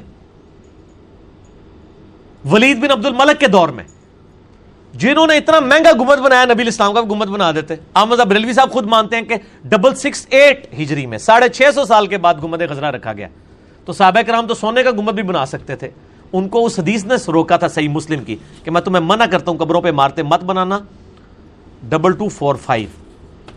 تو یہ انہوں نے پھر جھوٹے معاملات کیے ہیں، وہ اس میں یہ بھی آتا ہے کہ سیدہ سیدنا عمر کا پاؤں مبارک باہر نکل آیا۔ میں نے یا تو نبی لیکچر میں بھی یہ ویڈیو میں بھی یہ ساری چیزیں ریکارڈ کرائی ہیں۔ یہ سب کچھ انہوں نے جھوٹ بولا ہوا ہے۔ مزار مبارک نہیں۔ یہ حجر عائشہ کی دیوار گری تھی، دوبارہ تعمیر کر دی۔ ہاں آپ کے زمانے میں گرتی تو آپ تو پتہ نہیں اس پہ کتنا بڑا مزار بنا دیتے۔ انہوں نے وہی دیواری تعمیر کی ہے دوبارہ جو گری تھی۔ ٹھیک ہے نا جی؟ اور بخاری مسلم الفاظ ہیں، سید عائشہ کہتی ہیں کہ نبی الاسلام اپنے مرز الوفات میں کہتے تھے، اللہ کی لانت ہو یہود و نصارہ پہ۔ لعن اللہ یہود و نصارہ، اتخذو قبور انبیاء مساجدہ۔ انہوں نے نبیوں کی قبروں کو سجدہ گاہ بنا لیا۔ بخاری مسلم میں اما عائشہ کے ساتھ الفاظ ہیں، میں نے اس پمفلٹ میں بھی ڈالے ہوئے ہیں۔ بخاری میں 1390 ہیں، مسلم میں 1183 کہ اما عائشہ کہتی ہیں، نبی الاسلام ہمیں ڈرا رہے تھے اپنی وفات کے وقت کہ میری قبر کے ساتھ یہ سجدوں والا کام نہیں کرنا، اور وہ کہتی ہیں اگر ہمیں ڈر نہ ہوتا کہ لوگ قبر رسول پہ سجدے شروع کر دیں گے، تو ہم زائرین کی زیارت کے لیے قبر رسول کو اوپنلی چھوڑ دیتے حضرت عائشہ کے زمانے میں بھی ہر بندہ قبر رسول پہ نہیں جاتا تھا، اجازت لینی پڑتی تھی، کیونکہ اسی گھر کے اندر اما عائشہ رہتی تھی۔ تو اوپن نہیں تھی قبر مبارک۔ یہ لوگ کہتے ہیں نا، آج بھی اوپن پہلے پہلے بھی کوئی اوپن نہیں رہی ہے یہ۔ پہلے بھی اما عائشہ سے اجازت لینی پڑتی تھی۔ اور ایک خاص ٹائمنگ ہوتی تھی قبر رسول تک جانے کی۔ اب تو خیر، وہ والا معاملہ، اب کوئی اندر بھی لوگ جاتے ہیں، وہ بھی قبر تک نہیں پہنچتے، اس کے سائڈ پہ بھی ایک دیوار ہے۔ ڈائریکٹ قبر کو کسی نے نہیں دیکھا سوائے تابعین تب تابعین کے دور تک۔ اور اس میں جو حوالہ وہ پیش کرتے ہیں، وہ ایک واقعہ نور الدین زنگی والا، جعلی جھوٹا واقعہ وہ، بے صنعت۔ سارے جھوٹ انہوں نے بچائے ہوئے ٹھیک ہو گیا جی؟ تو یہ مظاہر نہیں تھا وہ اجرا عائشہ کی دیوار کی۔ باقی آپ مسئلہ 27 میرا دیکھ لیں تو آپ کو انشاءاللہ چیزیں کلیئر ہو جائیں گی۔ فجر کی دو سنت اگر چھوٹ جائیں تو فجر کے بعد پڑھ سکتے ہیں۔ بالکل پڑھ سکتے ہیں جی۔ آ, لیکن بہتر یہ ہے کہ جو اہل حدیث نے روٹین بنائی ہوئی ہے کہ ہمیشہ ہی بعد میں پڑھتے ہیں لیٹ کر کر کے ان کو عادت پڑ گئی یہ تو بالکل غلط ہے۔ پہلے ہی پڑھنی چاہیے۔ اس حوالے سے ترمزی میں ایک روایت ہے مشکات میں بھی موجود ہے۔ جو چیپٹر ہے نماز میں آتا ہے نا، دو دفعہ نماز پڑھنے کا بیان، اس میں آپ کو حدیث مل جائے گی۔ ترمزی والی روایت کمزور ہے، لیکن اس کے فٹ نوٹ پہ شیخ زبیر صاحب نے لکھا ہے، صحیح ابن حبان اور صحیح ابن خزیمہ میں صحیح سرد موجود ہے کہ نبی علیہ السلام ایک دفعہ نماز پڑھ کے باہر نکلے تو آپ نے دیکھا کہ کوئی فجر کی نماز کے بعد بھی نماز پڑھ رہے ہیں۔ آپ رک گئے۔ آپ نے فرمایا فجر تو دو رکت ہے۔ اچھا۔ ہو سکتا ہے کوئی آج کا بندہ ہوتا کہتے نہیں اللہ، چار رکت ہے، دو سنتا تھے دو فرض۔ نبی اسلام کے زمانے میں فرضی ہوا کرتے تھے۔ سنتے تو آپشنل تھی، پڑھ لو سواب نہ پڑھ تو انہوں نے کہا، یا وسلم، میں جو دو رکھتے پہلے کی ہیں نا سنتے میری وہ چھوٹ گئی تھی، میں وہ پڑھ رہا ہوں۔ تو آپ نے خاموشی اختیار کر دی حدیث تقریری بن گئی۔ یہ ثبوت ہے کہ بعد میں پڑھنا جائز ہے۔ سورج نکل کے بھی پڑھیں، تب بھی جائز۔ نہ بھی پڑھے تب بھی جائز۔ وہ فرض رکھتے سترہ ہی ہیں۔ میرا یوٹیوب پہ آپ کلپ دیکھ لیں۔ ٹھیک ہے جی؟ کیا نماز پانچ نمازوں کی فرض رکھتے پڑھ لینا ہی کافی ہے وہ سترہ رکھتے ہیں سنی شیعہ کا اجماع ہے۔ دو فجر، چار زور چار اثر تین مغرب، چار شاہ باقی ساری سنتیں ہیں۔ چاہے وہ سنت موقع ہو یا وطر ہو، سب کے سب۔ تو بعد میں بھی آپ پڑھ سکتے ہیں۔ اور جو فجر کی نماز کے بعد نماز پڑھنے کی ممانت ہے، اس میں ہی شامل نہیں ہوگی۔ یہ ایک ایکسیپشن ہے جو نبی الاسلام نے دی ہے۔ ٹھیک ہو گیا جی؟ دوسری جماعت کروانا کیسا ہے؟ اگر پہلی جماعت رہ جائے تو۔ اس پہ میرا کلپ بھی چڑھا ہوا ہے دوسری جماعت کے بارے میں۔ دوسری جماعت، آپ یہ لکھتے ہیں دوسری جماعت کروانا، انجینئر مدلی مرزا کھل جائے گا۔ پہلی بات یہ کہ پہلی جماعت رہی کیوں ہے؟ بعض لوگوں نے عادت بنائی ہے، انہوں نے دین کو ٹیلر میڈ کر دی ہے، جان بوجھ کے لیٹ کرتے رہتے ہیں، اپنی جماعت کرا لیں گے۔ اور یہ زیادہ مسئلہ اہل حدیث کے یہاں پایا جاتا ہے کہ وہ دو دو تین تین جماعتیں کروا رہے ہوتے ہیں مین جماعت کو چھوڑ رہے اس لیے عرب ملکوں میں آپ دیکھیں، جماعتوں پہ جماعتیں ہو رہی تھی اور لوگ یہاں فخری بتا رہے ہوتے ہیں جی جماعتیں بہت ہوتی ہیں۔ غلط ہو رہا ہے۔ وہ جان بوجھ کے لیٹ کرتے ہیں نماز کو۔ ادھر بھی علماء ریلیکس کرتے ہیں تو یہاں بھی جماعتوں میں جماعتیں ہو رہی ہوتی۔ کبھی کبھار لیٹ ہو گیا اللہ بات پھر یہاں پہ وہ شرارتیں بھی شروع ہو جاتی ہیں کہ وہ بعض لوگ امام کے پیچھے نہیں پڑھنا چاہ رہے ہوتے، بعد میں اپنی جماعت کرا دیتے ہیں دوسری طرف دیوبند ایکسٹریم پہ چلے گئے، وہ کہتے ہیں دوسری جماعت کرانا ہی گناہ ہے غلط ہے۔ حالانکہ رائے ونڈ میں اتنی جماعتیں ہوتی ہیں۔ دوسری، تیسری، چوتھی ہو رہی ہوتی ہیں۔ کیوں غلط ہے؟ وہ کہتے ہیں نہیں، وہ تو مسافر بھی ہوتے ہیں، حالانکہ اس میں مقیم بھی ہوتے ہیں۔ اچھا ان کو کہ مسافر کو آپ دوسری کروانے دیں گے اپنی مسجد میں؟ آپ کے مسئلے پہ کھڑے ہو کے؟ نہ۔ وہ کہتے ہیں نہیں نہیں کروانے دیتے۔ تو وہ دوسری ایکسٹریم پہ ہیں۔ بریلوی بار اس میں ماڈریٹ ہیں اہل حدیث بھی ماڈریٹ ہیں، وہ کروانے دیتے ہیں۔ لیکن دوسری جماعت کا جواز ہے صرف۔ جامعہ ترمزی میں موجود ہے۔ ایک سیابی لیٹ آئے، آپ صلی اللہ علیہ وآلہ وسلم نے فرمایا، یہ صحیح صنعت کے ساتھ ہے۔ اس پہ امام ترمزی نے باب بھی باندھا ہے۔ دوسری جماعت کے حوالے سے۔ تو آپ نے فرمایا کون ہے جو اپنے بھائی کے لیے قربانی کرے؟ یعنی کوئی شخص قربانی کرے کہ وہ اس کے پیچھے نفل نیت کر لے تاکہ اس کو جماعت کا سواب مل جائے۔ تو ایک سیابی کھڑے ہوئے، بعض روایتوں میں آتا ہے کہ حضرت وہ بکر تھے وہ، رضی اللہ تعالیٰ عنہ علیہ السلام۔ انہوں نے پیچھے نفل نیت کیے تاکہ اس کے فرض کا سواب مل جائے۔ تو انہوں نے حالانکہ نماز پڑھی تھی، پھر بھی انہوں نے پیچھے نیت کی۔ تو جس بیچارے کی ویسے ہی لیٹ ہوگی، دو تین کی، وہ تو ویسے ہی کرا سکتے ہیں۔ یہ تو اس سے بھی ورسٹ کیس تھا۔ لیکن اس کو روٹین نہ بنایا جائے، شرارت نہ بنایا جائے، اور جس مسجدوں میں ہو رہی ہے، وہ اس کو شرارت سمجھے بھی نہ۔ وہ صرف ایتھیکلی روک سکتے ہیں، زبردستی نہیں روک سکتے۔ کیونکہ اس کا معاملہ انہوں نے خود اللہ کے ساتھ طے کرنا ہے۔ آپ نہیں کہہ سکتے تو نے شرارت کی ہے، یہ دل کی کیفیت کا معاملہ ہے۔ ٹھیک ہو گیا جی؟ پیار محبت سے سمجھائیں، لوگ سمجھیں گے، تو دوسری جماعت کروانا جائز ہے۔ متنفل کے پیچھے فرض والے کی نماز ہو جاتی ہے، بالکل ہو جاتی ہے۔ بخاری مسلم میں حدیث ہے حضرت معاذ ابن جبل کہتے ہیں کہ میں نبی الاسلام کے پیچھے عشاء کی نماز پڑھتا تھا، پھر اپنے گاؤں والوں کو جا کے نماز پڑھایا کرتا تھا۔ اور اسی حدیث میں الفاظ ہیں۔ وہ تابی کہتے ہیں کہ وہ پھر حضرت معاذ کی نفلی نماز ہوا کرتی تھی۔ فرض تو وہ آپ نبی الاسلام کے پیچھے پڑھ جاتے تھے۔ اب دیکھیں وہ خود اپنا فرض پڑھ لیے ہیں اور دوسروں کو نفل پڑھا، نفل جماعت کروا رہے ہیں اور پیچھے لوگ فرض پڑھ رہے ہیں۔ اس سے امام بخاری نے، امام شافی نے اور باقی ائمہ نے یہ رزلٹ نکالا ہے کہ امام اور مقتدی کی نیت میں فرق ہو سکتا ہے۔ اگر رکھتے سیم ہے نا۔ تو وہ نیت میں فرق ہو سکتا ہے۔ امام پڑھا رہا ہے اثر، آپ کی زور رہتی ہے، آپ اس کے پیچھے زور نیت کر سکتے ہیں۔ کوئی حرج نہیں، نماز ہو جائے گی۔ ٹھیک ہوگا جی؟ اس طریقے سے بخاری میں حدیث ہے، نبی الاسلام مسجد خیف میں، وہ جو منا کے اندر ہے، وہاں بیٹھے ہوئے تھے۔ نماز پڑھائی آپ نے، نماز پڑھ کے فارغ ہوئے تو دیکھا دو بندے پیچھے بیٹھے آپ نے کہا یہ کیوں بیٹھے ہوئے تم لوگ؟ کہ ہم تو پڑھ کے آئے تھے۔ تو آپ نے فرمایا تم نے دوبارہ شامل ہو جانا تھا۔ یہ تمہاری نفلی ہو جانی تھی، اضافی سواب مل جانا تھا تمہیں۔ ٹھیک ہے نا جی؟ بعض کہتے ہیں اس سے مراد آپ نے لیا کہ وہ پرانے والی تمہاری نفلی ہو جاتی ہے، فرض ہو جاتی۔ تو اس طرح پڑھ لینی چاہیے۔ مغرب میں تھوڑا ایشو ہوتا ہے، کیونکہ مغرب تو نفلی نہیں ہو سکتی نا۔ مغرب کے پیچھے اگر آپ نیت کرتے ہیں مسجد میں، تو اسلام پھیرنے کے بعد ایک رکت اور ملا لیں، تو آپ کو چار نفل کا سواب مل جائے گا۔ یا آپ مغرب پڑھ چکے تھے، کوئی لیٹ مغرب پڑھ رہے اور آپ عشاء پڑھنا چاہتے ہیں، اس کے پیچھے عشاء کے چار فرض نیت کر لیں۔ ٹھیک ہے؟ وہ تین پڑھ کے اسلام پھیر لیں تو آپ ایک پورا کر لیں بیسیکلی یہ آرگنائز کرنے کے لیے، یہ نہیں ہے کہ ضروری جو امام ہے وہی آپ پیچھے ہوں گے، نہیں۔ صرف یہ کہ ڈسپلن قائم رہے۔ متنفل کے پیچھے بھی فرض والے کی ہو سکتی ہے، فرض والے کے پیچھے نفلی ویسے ہی ہو سکتی ہے۔ ٹھیک ہو گیا؟ لیکن اس کو روٹین نہیں بنانی چاہیے۔ جس طرح میں نے حدیث مسجدوں میں دیکھا ہے، جان بوجھ کے وہ رمضان میں فرض کی نماز سے لیٹ ہو جاتے ہیں، تراوی میں جا کے امام کے پیچھے فرض پڑھ رہے ہوتے ہیں۔ جائز ہے کہ آپ تراوی کے پیچھے چار فرض نیت کر لیں، امام کے اسلام پھیرنے کے بعد دو پوری کر کے لیکن اس کو روٹین نہ نہ بنائے آپ۔ یہ نہیں ہونا چاہیے۔ دائیں پاؤں کا انگوٹھا ہلنے سے کیا نماز ٹوٹ جاتی ہے؟ نہیں ٹوٹتی جی کسی کے نزدیک بھی نہیں ٹوٹتی۔ ایون بار شریعت میں انفیوں کی جو مین کتاب ہے، فقہ انفی کی، اس میں بھی لکھا ہوا ہے کہ یہ عوام میں مشہور ہے۔ وہ پنجابی تک کہنا نا یہ جی سجا انگوٹھا نا قلعہ ہے نماز دا۔ یہ ہل گیا تو نماز گئی۔ ان سے پوچھے صحیح بخاری میں حدیث ہے، عبداللہ ابن عباس کہتے ہیں کہ نبی صلی اللہ علیہ وآلہ وسلم تاجد کی نماز پڑھ رہے تھے، میں آپ کی بائیں طرف آ کے کھڑا ہو کے میں نے بھی پیچھے نیت کر لی۔ تو آپ نے یوں کان سے پکڑ کے مجھے دائیں طرف کر دیا۔ تو انگوٹھا تو ان کا ہل گیا تھا نا؟ تو ان کی نماز ٹوٹ گئی۔ اسی طریقے سے جو اچھا یہ مسئلہ اس میں ہم حنفیوں کا مذاق نہیں اڑا رہے۔ حنفی پبلک، اس میں مجرم ہے حنفی علماء کا یہ مسئلہ نہیں ہے۔ یہ کچھ ایسے جھوٹ ہیں جو فقہ حنفی میں بھی نہیں لکھے ہوئے ہیں۔ اور ان کے قابو بھی نہیں آ رہے لیکن پریکٹس اس کو حنفی پبلک ہی کر رہی ہے۔ ٹھیک ہے جی؟ تو اسی طریقے سے اگر دو بندے کٹھے نماز پڑھ رہے ہیں، ساتھ ساتھ تیسرا آ گیا تو یا امام آگے ہوگا یا مکتی کو پیچھے، تو اس کا بھی انگوٹھا ہل جائے گا۔ انگوٹھا ہل جائے، کوئی عرض نہیں ہے۔ سجدے میں پاؤں اٹھ جائیں جی نماز ٹوٹ جاتی، کوئی نہیں ٹوٹتی ہے۔ بس سجدے میں آپ کم از کم تین تسبیحات کے برابر آپ کے ساتھ آزاد سجدے میں لگ جانے چاہیے۔ دو ہاتھ، دو گھٹنے اور دو پاؤں۔ انگلیاں مڑ کے اور ایک یہ ماتھا تو آپ کی نماز ہو جائے گی۔ اگر کسی کا پاؤں اٹھ گیا تو نیچے رکھ لیں، اٹھنے سے کچھ نہیں ہوگا۔ دونوں پاؤں بھی اٹھ جائے، کوئی مسئلہ نہیں، نیچے رکھ لیں۔ اور یہ ایگریڈ اپون مسئلے ہیں، میں آپ کو جو بتا رہا ہوں۔ فرائض نوافل سنتوں میں سنا کب کب پڑھنی چاہیے؟ سنا تو ہم کہتے ہیں نا، یہ اصل میں دعائے استفتا ہے۔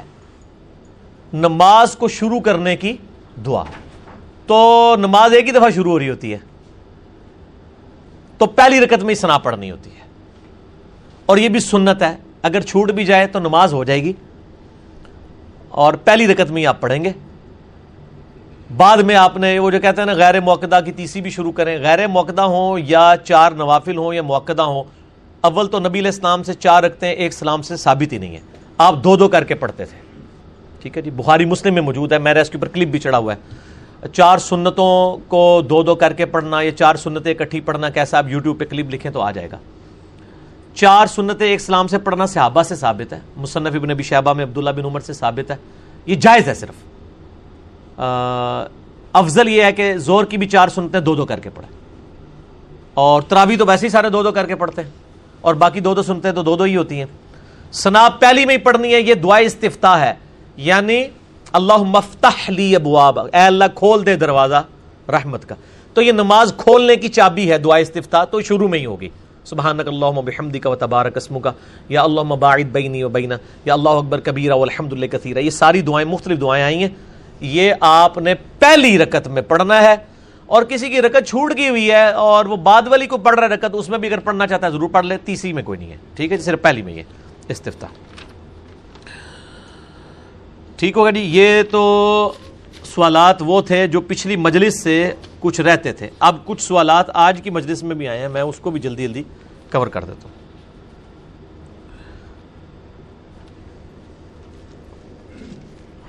اجتماعی دعا بدت ہے، مگر آپ نے آج نماز کے بعد جو اجتماعی دعا کرائی، اس کی وضاحت کر دیں۔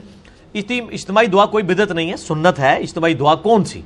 جو وسیلہ اور توسل کے طور پر ہو۔ صحیح بخاری میں one zero one zero number حدیث ہے۔ حضرت عمر فاروق رضی اللہ تعالیٰ کے زمانے میں جب قحط پڑ جاتا تو وہ حضرت عبد عباس بن عبد المطلب کو لے کر پیش ہوتے اور کہتے، اللہ جب تک نبی موجود تھے، ہم ان سے دعا کروایا کرتے تھے۔ اب ان سے کروا رہے ہیں۔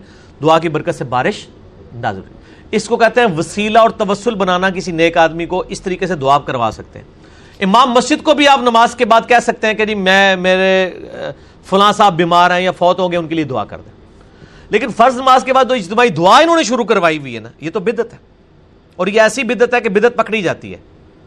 یہاں پہ دیوبند اہل حدیث کو یہ دعا کے ہی منکر ہے حالانکہ رائے ونڈ جو دیوبندیت کا سب سے بڑا مرکز ہے، اگرچہ دیوبند والی نیگیٹو چیزیں ان میں کئی ایک نہیں ہے میں ان کی بڑی عزت کرتا ہوں تبلیغ جماعت والوں کی۔ وہاں پہ فرض نماز کے بعد دعا ہی نہیں ہوتی۔ ہم کہتے ہیں کہ کون سی سنت ہے جو آپ کے شہر میں آ کے سنت بن جاتی ہے اور لاہور کراس کرتے رائے ونڈ پہنچ کے وہ بدت ہو جاتی ہے؟ وہاں کے لیے ٹھیک ہے اور پھر وہ حدیث بھی وہ دو ترمزی سے ایک پیش کرتے ہیں کہ نبی علیہ السلام نے اس امام کے اوپر سختی فرمائی ہے، جو اپنے لیے تو دعا کرے لیکن اپنے مقتدیوں کے لیے نہ کرے۔ اس میں کہاں یہ لکھا ہوا ہے کہ فرض نماز کے بعد دعا کرے؟ وہ تو یہ کہ امام کا حق ہے، جس طرح میرا بھی حق ہے۔ میں پوری دنیا پہ اپنے آڈینس کے لیے دعا کرتا ہوں۔ اس طرح امام کا حق ہے کہ جب بھی اپنے لیے دعا کرنے لگے، اپنی مقتدیوں کو یاد رکھے۔ اس میں اجتماعی دعا کا کہاں ذکر لکھا ہے؟ جان بوجھ کے گھسیٹ کے نکال لیتے ہیں۔ ٹھیک ہو گیا جی؟ تو یہ بالکل انہوں نے جعلی مسئلے بنائے ہوئے ہیں۔ اگر وسیلہ اور توسل کے طور پہ کبھی ہو تو وہ کروائی جا سکتی ہے۔ باقی کنٹینیوسلی کرنا کسی کے نزدیک نہیں ہے۔ آپ دیوبند کے علماء سے بھی پوچھیں بریلویوں کے، وہ کہیں گے یہ بزرگوں نے سکھایا تھا کہ دعا امت سے اٹھ نہ جائے۔ بزرگوں کو زیادہ فکر تھی امت کی۔ پھر امت کے ساتھ جو انہوں نے کیا ہے، وہ آپ کے سامنے ہے، ٹھیک ہے نا؟ امت پر امت کو فکر پڑ گئی ہے کہ اب دین کے ساتھ کیا کیا جائے، جو انہوں نے کر دیا وہ نہ میں وابی، نہ میں بابی، میں ہوں مسلم۔ علم و کتابی حجامت کے کام پر جو مزدوری ملتی ہے وہ حلال ہے یا حرام؟ میں نے پچھلی دفعہ بھی بتایا تھا کہ داڑھی کاٹنے کی اجرت تو ٹھیک ہے، داڑھی مونڈنے کی ٹھیک نہیں ہوگی، شیو کرنے کی۔ اور باقی آپ بے شک جتنی مرضی کریں، قضا نہ کریں۔ نبی اسلام نے صحیح مسلم میں حدیث ہے کہ اس طرح بال کاٹنا کہ کچھ حصہ شیو آف کر دیا جائے، کچھ باقی رکھا جائے، سر کا، جس طرح فٹ بالر کرواتے ہیں، اس کو قضا کہتے ہیں۔ اس کو آپ صلی اللہ علیہ وآلہ وسلم نے منع فرمایا۔ حضرت صاحب جن کے جنازے میں ستر ہزار فرشتے شامل ہوئے اور اللہ کا عرش بھی کام گیا جب انہیں قبر میں رکھا گیا، ان پر قبر تنگ ہونے لگی، پھر نبی الاسلام کی دعا سے کھل گئی۔ اتنی فضیلت پر بھی یہ معاملہ ہوا، پریشان ہوں کہ آخر میرا کیا بنے گا۔ اب اس کی ڈیٹیل نہیں آئی ہے، بعض لوگوں نے جھوٹے واقعات لکھے ہیں کہ وہ پیشاب کے چھیٹوں کا مسئلہ تھا، یہ جھوٹ لکھا ہوا ہے۔ اور اس میں دعا والے الفاظ تو حدیث میں نہیں ہے حدیث میں تو یہ الفاظ ہیں۔ کہ تنگ ہوئی، پھر اللہ تعالیٰ نے اس کو کشادہ کر دیا اپنے بندے کے لیے۔ اب وہ، میرا اس نے زن یہی ہے کہ وہ قبر نے ان کے ساتھ معانکہ کیا تھا جب بھی ماری تھی۔ کیونکہ اس میں الفاظ نہیں ہے کہ وہ جو قبر تنگ ہوتی ہے نا گناہ گاروں پہ وہ تو ہوتا ہے کہ ہڈی پسلیاں مل جاتی ہیں۔ اس میں ایسا کوئی معاملہ رپورٹ نہیں ہوا۔ ٹھیک ہو گیا جی؟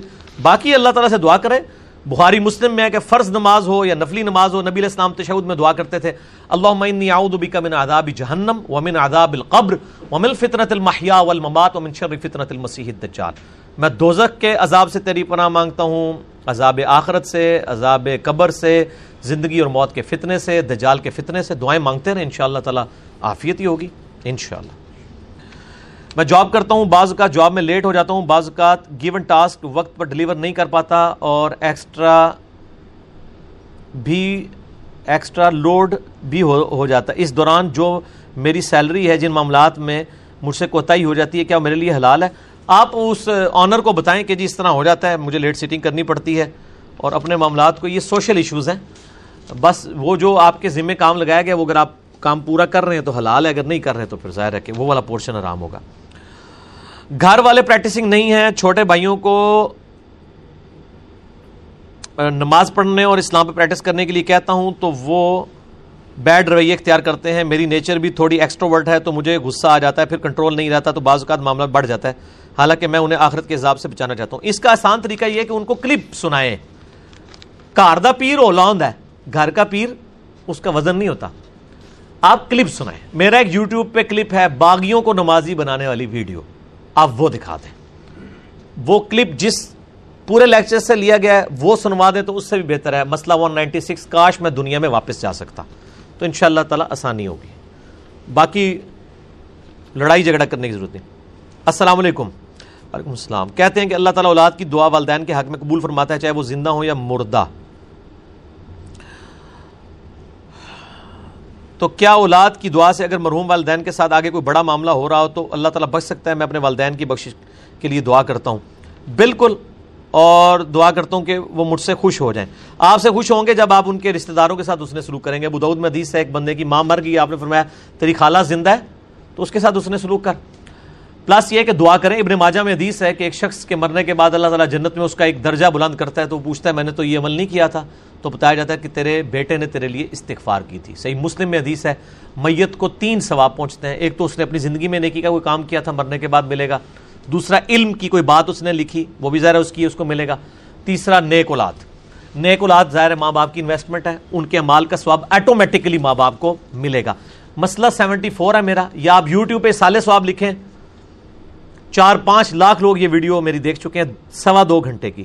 اس سال سواب کے حوالے سے میں نے تیجا، چالیسواں اور یہ گیارہویں، باقی سارے معاملات، میت کے ساتھ کیا کچھ کرنا ہے اس حوالے سے، وہ بیان کیا اس میں۔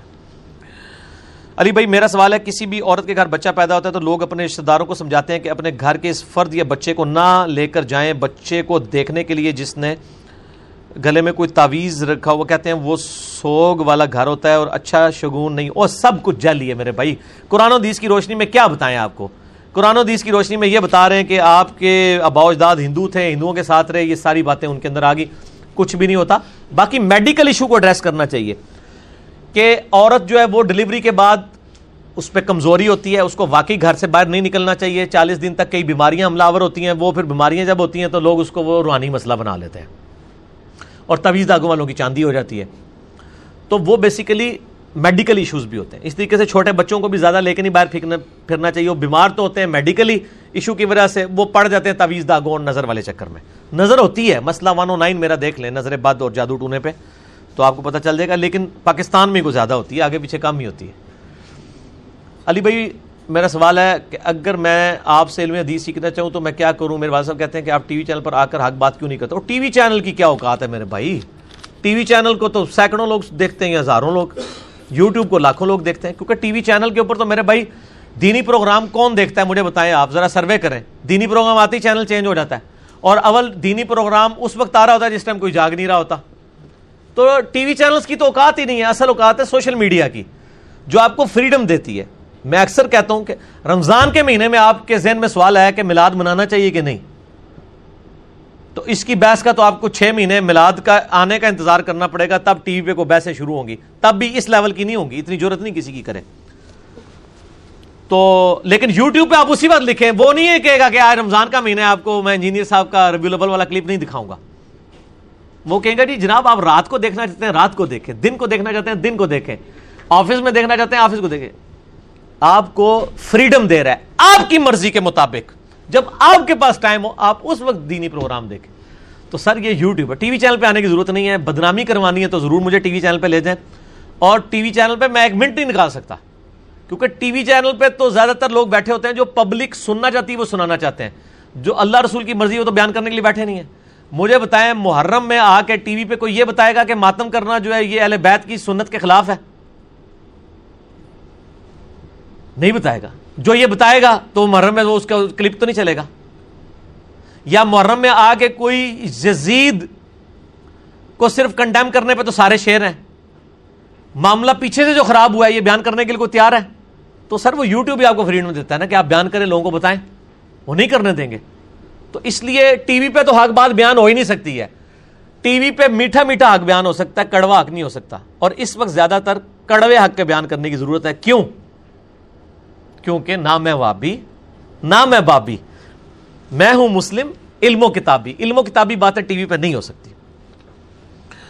میرے والدین عمرہ سے آئے تو وہ ایک بات بتاتے ہیں کہ سعودیہ میں ایک درخت ہے جسے نبی السلام نے حکم دیا تو وہ چل کر آ گیا، اس نے کلمہ پڑا تھا۔ یہ دیسے تو ہیں مسند احمد میں کہ نبی الاسلام کا معجزہ ظاہر ہوا، بلکہ مسلم شریف میں حدیث ہے کہ جاب بن عبداللہ کہتے ہیں سفر کے دوران نبی الاسلام نے ستنجا کرنا تھا۔ تو آپ نے کہا کہ ان درخت، دو درختوں کو کہو کہ آپس میں مل جائیں۔ تو وہ مل گئے تو نبی الاسلام نے ان کی اوٹ میں پیشاب کیا۔ یہ ٹھیک ہے۔ باقی یہ درخت وہ والا ہے یا نہیں؟ اے پیسہ نہیں پتا۔ اے سعودی علیہ نہیں پتا۔ کیونکہ بہت پرانی بات ہے۔ علی بھائی، میرا ایک سوال یہ ہے کہ ایک واقعہ نبی علماء سناتے ہیں کہ ابو جل اپنی مٹھی میں ایک پتھر رکھ کر گیا تو حضور صلی اللہ علیہ وسلم نے کہا، بتا دو میری مٹھی میں کیا تو میں آپ کو مان لوں گا۔ یہ واقعات نعتوں میں تو ہے، مجھے تو کسی اتھینٹک حدیث کی کتاب میں نہیں ملا۔ بہرحال مسلم شریف میں حدیث ہے کہ نبی علیہ السلام نے فرمایا، میں اس پتھر کو پہچانتا ہوں جو اعلان بیست سے یعنی اعلان نبوت سے پہلے بھی مجھے سلام کیا کرتا تھا۔ نبی الاسلام کا جب چالیسواں سال زندگی مبارک کا شروع ہوا تو آپ کے ساتھ ایکسٹرا ایکسپیرینس شروع ہو گئے تھے۔ پہلے خواب آنا شروع ہو گئے، پھر آپ کہیں سے گزرے ہیں تو پتھر نے آپ کو سلام کیا۔ اب ظاہر ہے ایک بندہ اس کے ساتھ یہ ایکسپیرینس ہو جائے تو پھر اس کے ساتھ معاملات سٹارٹ ہو گئے۔ اس واقعے کا تو مجھے نہیں پتا۔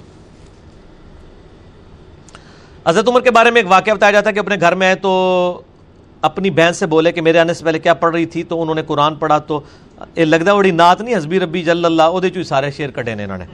تو حضرت عمر نے کہا کہ یہ دونوں اس میں شعروں میں نا۔ کلمہ پڑھا، یہ روایت بہت کمزور ہے میرے بھائی۔ بہت کمزور روایت ہے یہ۔ علی بھائی کہا جاتا ہے، اگر کوئی آدمی قرآن پڑھ رہا ہو تو اس کے آگے آ کر قرآن پاک کی طرف اپنی بیک نہیں کرنا چاہیے۔ اس طرح کی کوئی حدیث کہیں پہ موجود نہیں ہے۔ البتہ قرآن پاک کو زمین پہ نہ رکھیں، ادب کریں، اور سب سے بڑا ادب ہے اس کی تعلیمات پہ عمل کریں۔ ابو دعود میں حدیث ہے کہ نبی علیہ السلام یہودیوں کے ایک مدرسے میں گئے، ایک معاملہ نپٹانے کے لیے، تو کہا، تورات لے کے آؤ، آپ کے نیچے ایک تکیہ تھا جو یہودیوں نے آپ کو بیٹھنے کے لیے گدی دی ہوئی تھی۔ آپ نے وہ گدی پیٹ کے نیچے سے نکالی اور اس کے اوپر تورات رکھی اور کہا، میں اس تورات پہ بھی مان لایا، اس کے نازل کرنے والے پہ بھی مان لایا۔ تو نبی علیہ السلام نے تکیے کے اوپر تورات ٹیمپرڈ فارم میں تھی، اس کو رکھا۔ قرآن کو بھی کسی ڈیسک کے اوپر، کسی تکیے کے اوپر رکھنا چاہیے۔ اور یہ جو کہتے ہیں تکیے پہ بیٹھنا نہیں چاہیے، وہ غلط ہے، کیونکہ نبی اسلام اس تکیے پہ بیٹھے ہوئے تھے جس کے اوپر بعد میں تو رات رکھی۔ ٹھیک ہے جی؟ یہ بات بالکل غلط ہے۔ باقی احترام نے، باقی قرآن کو بیک کرنا جو قرآن میں ہے وہ تو یہ نہیں ہے۔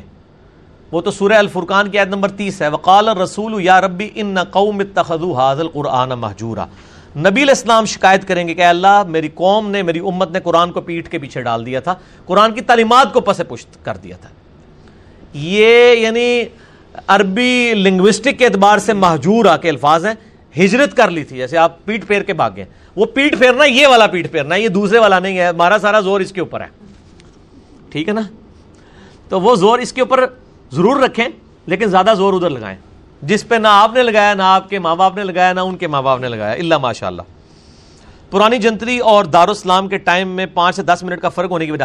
اس لیے کہ پرانے بزرگوں کے پاس کمپیوٹرائز سسٹم نہیں تھا، ان کی جنتریاں غلط ہیں۔ اب جو لیٹسٹ جنتریاں ہیں، انہی کو فالو کریں۔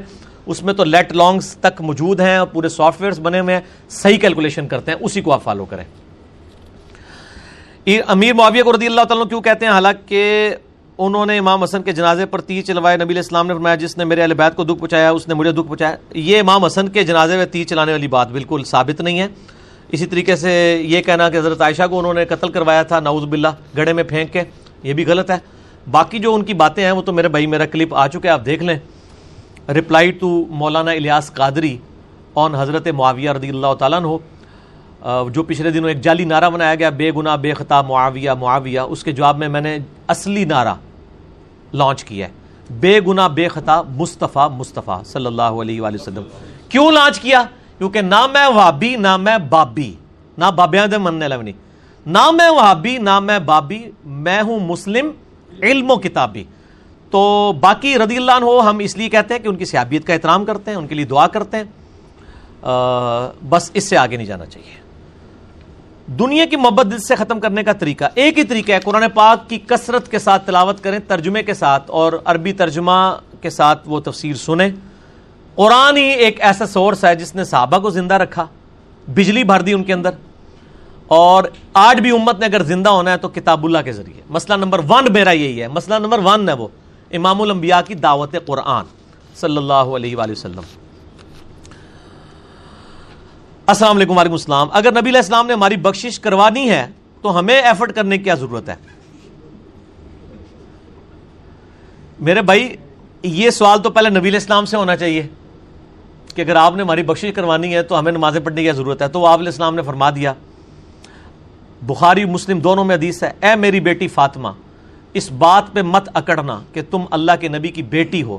اگر اللہ کے حضور تم پکڑی گئی تو میں تمہارے کچھ کام نہیں آؤں گا۔ اے میری بیٹی فاطمہ، میرے مال سے جو کچھ لینا ہے مجھ سے لے لے۔ اگر اللہ نے تجھے پکڑ لیا تو میں تیرے کام نہیں آؤں گا۔ ٹھیک ہو گئے شفات بال ہونی ہے بال وجاہت نہیں ہے۔ شفات پہ مسئلہ ایٹی ایٹ بی میرا دیکھ لیں۔ شفات کی بجائے یہ سوال ہونا چاہیے تھا کہ شفات اور اللہ کی رحمت ہی اگر ہے تو نمازیں پڑھنے کی ضرورت ہے؟ اس لیے کہ کوئی شخص بھی پرفیکٹ نہیں ہے۔ ہمارے اعمال جو ہم کرتے ہیں، اس کی کمزوریوں کی کمپنسیشن شفاعت رسول صلی اللہ علیہ وآلہ وسلم اور اللہ کی رحمت سے ہوگی۔ اللہ کی رحمت تو نبی علیہ السلام کو بھی چاہیے۔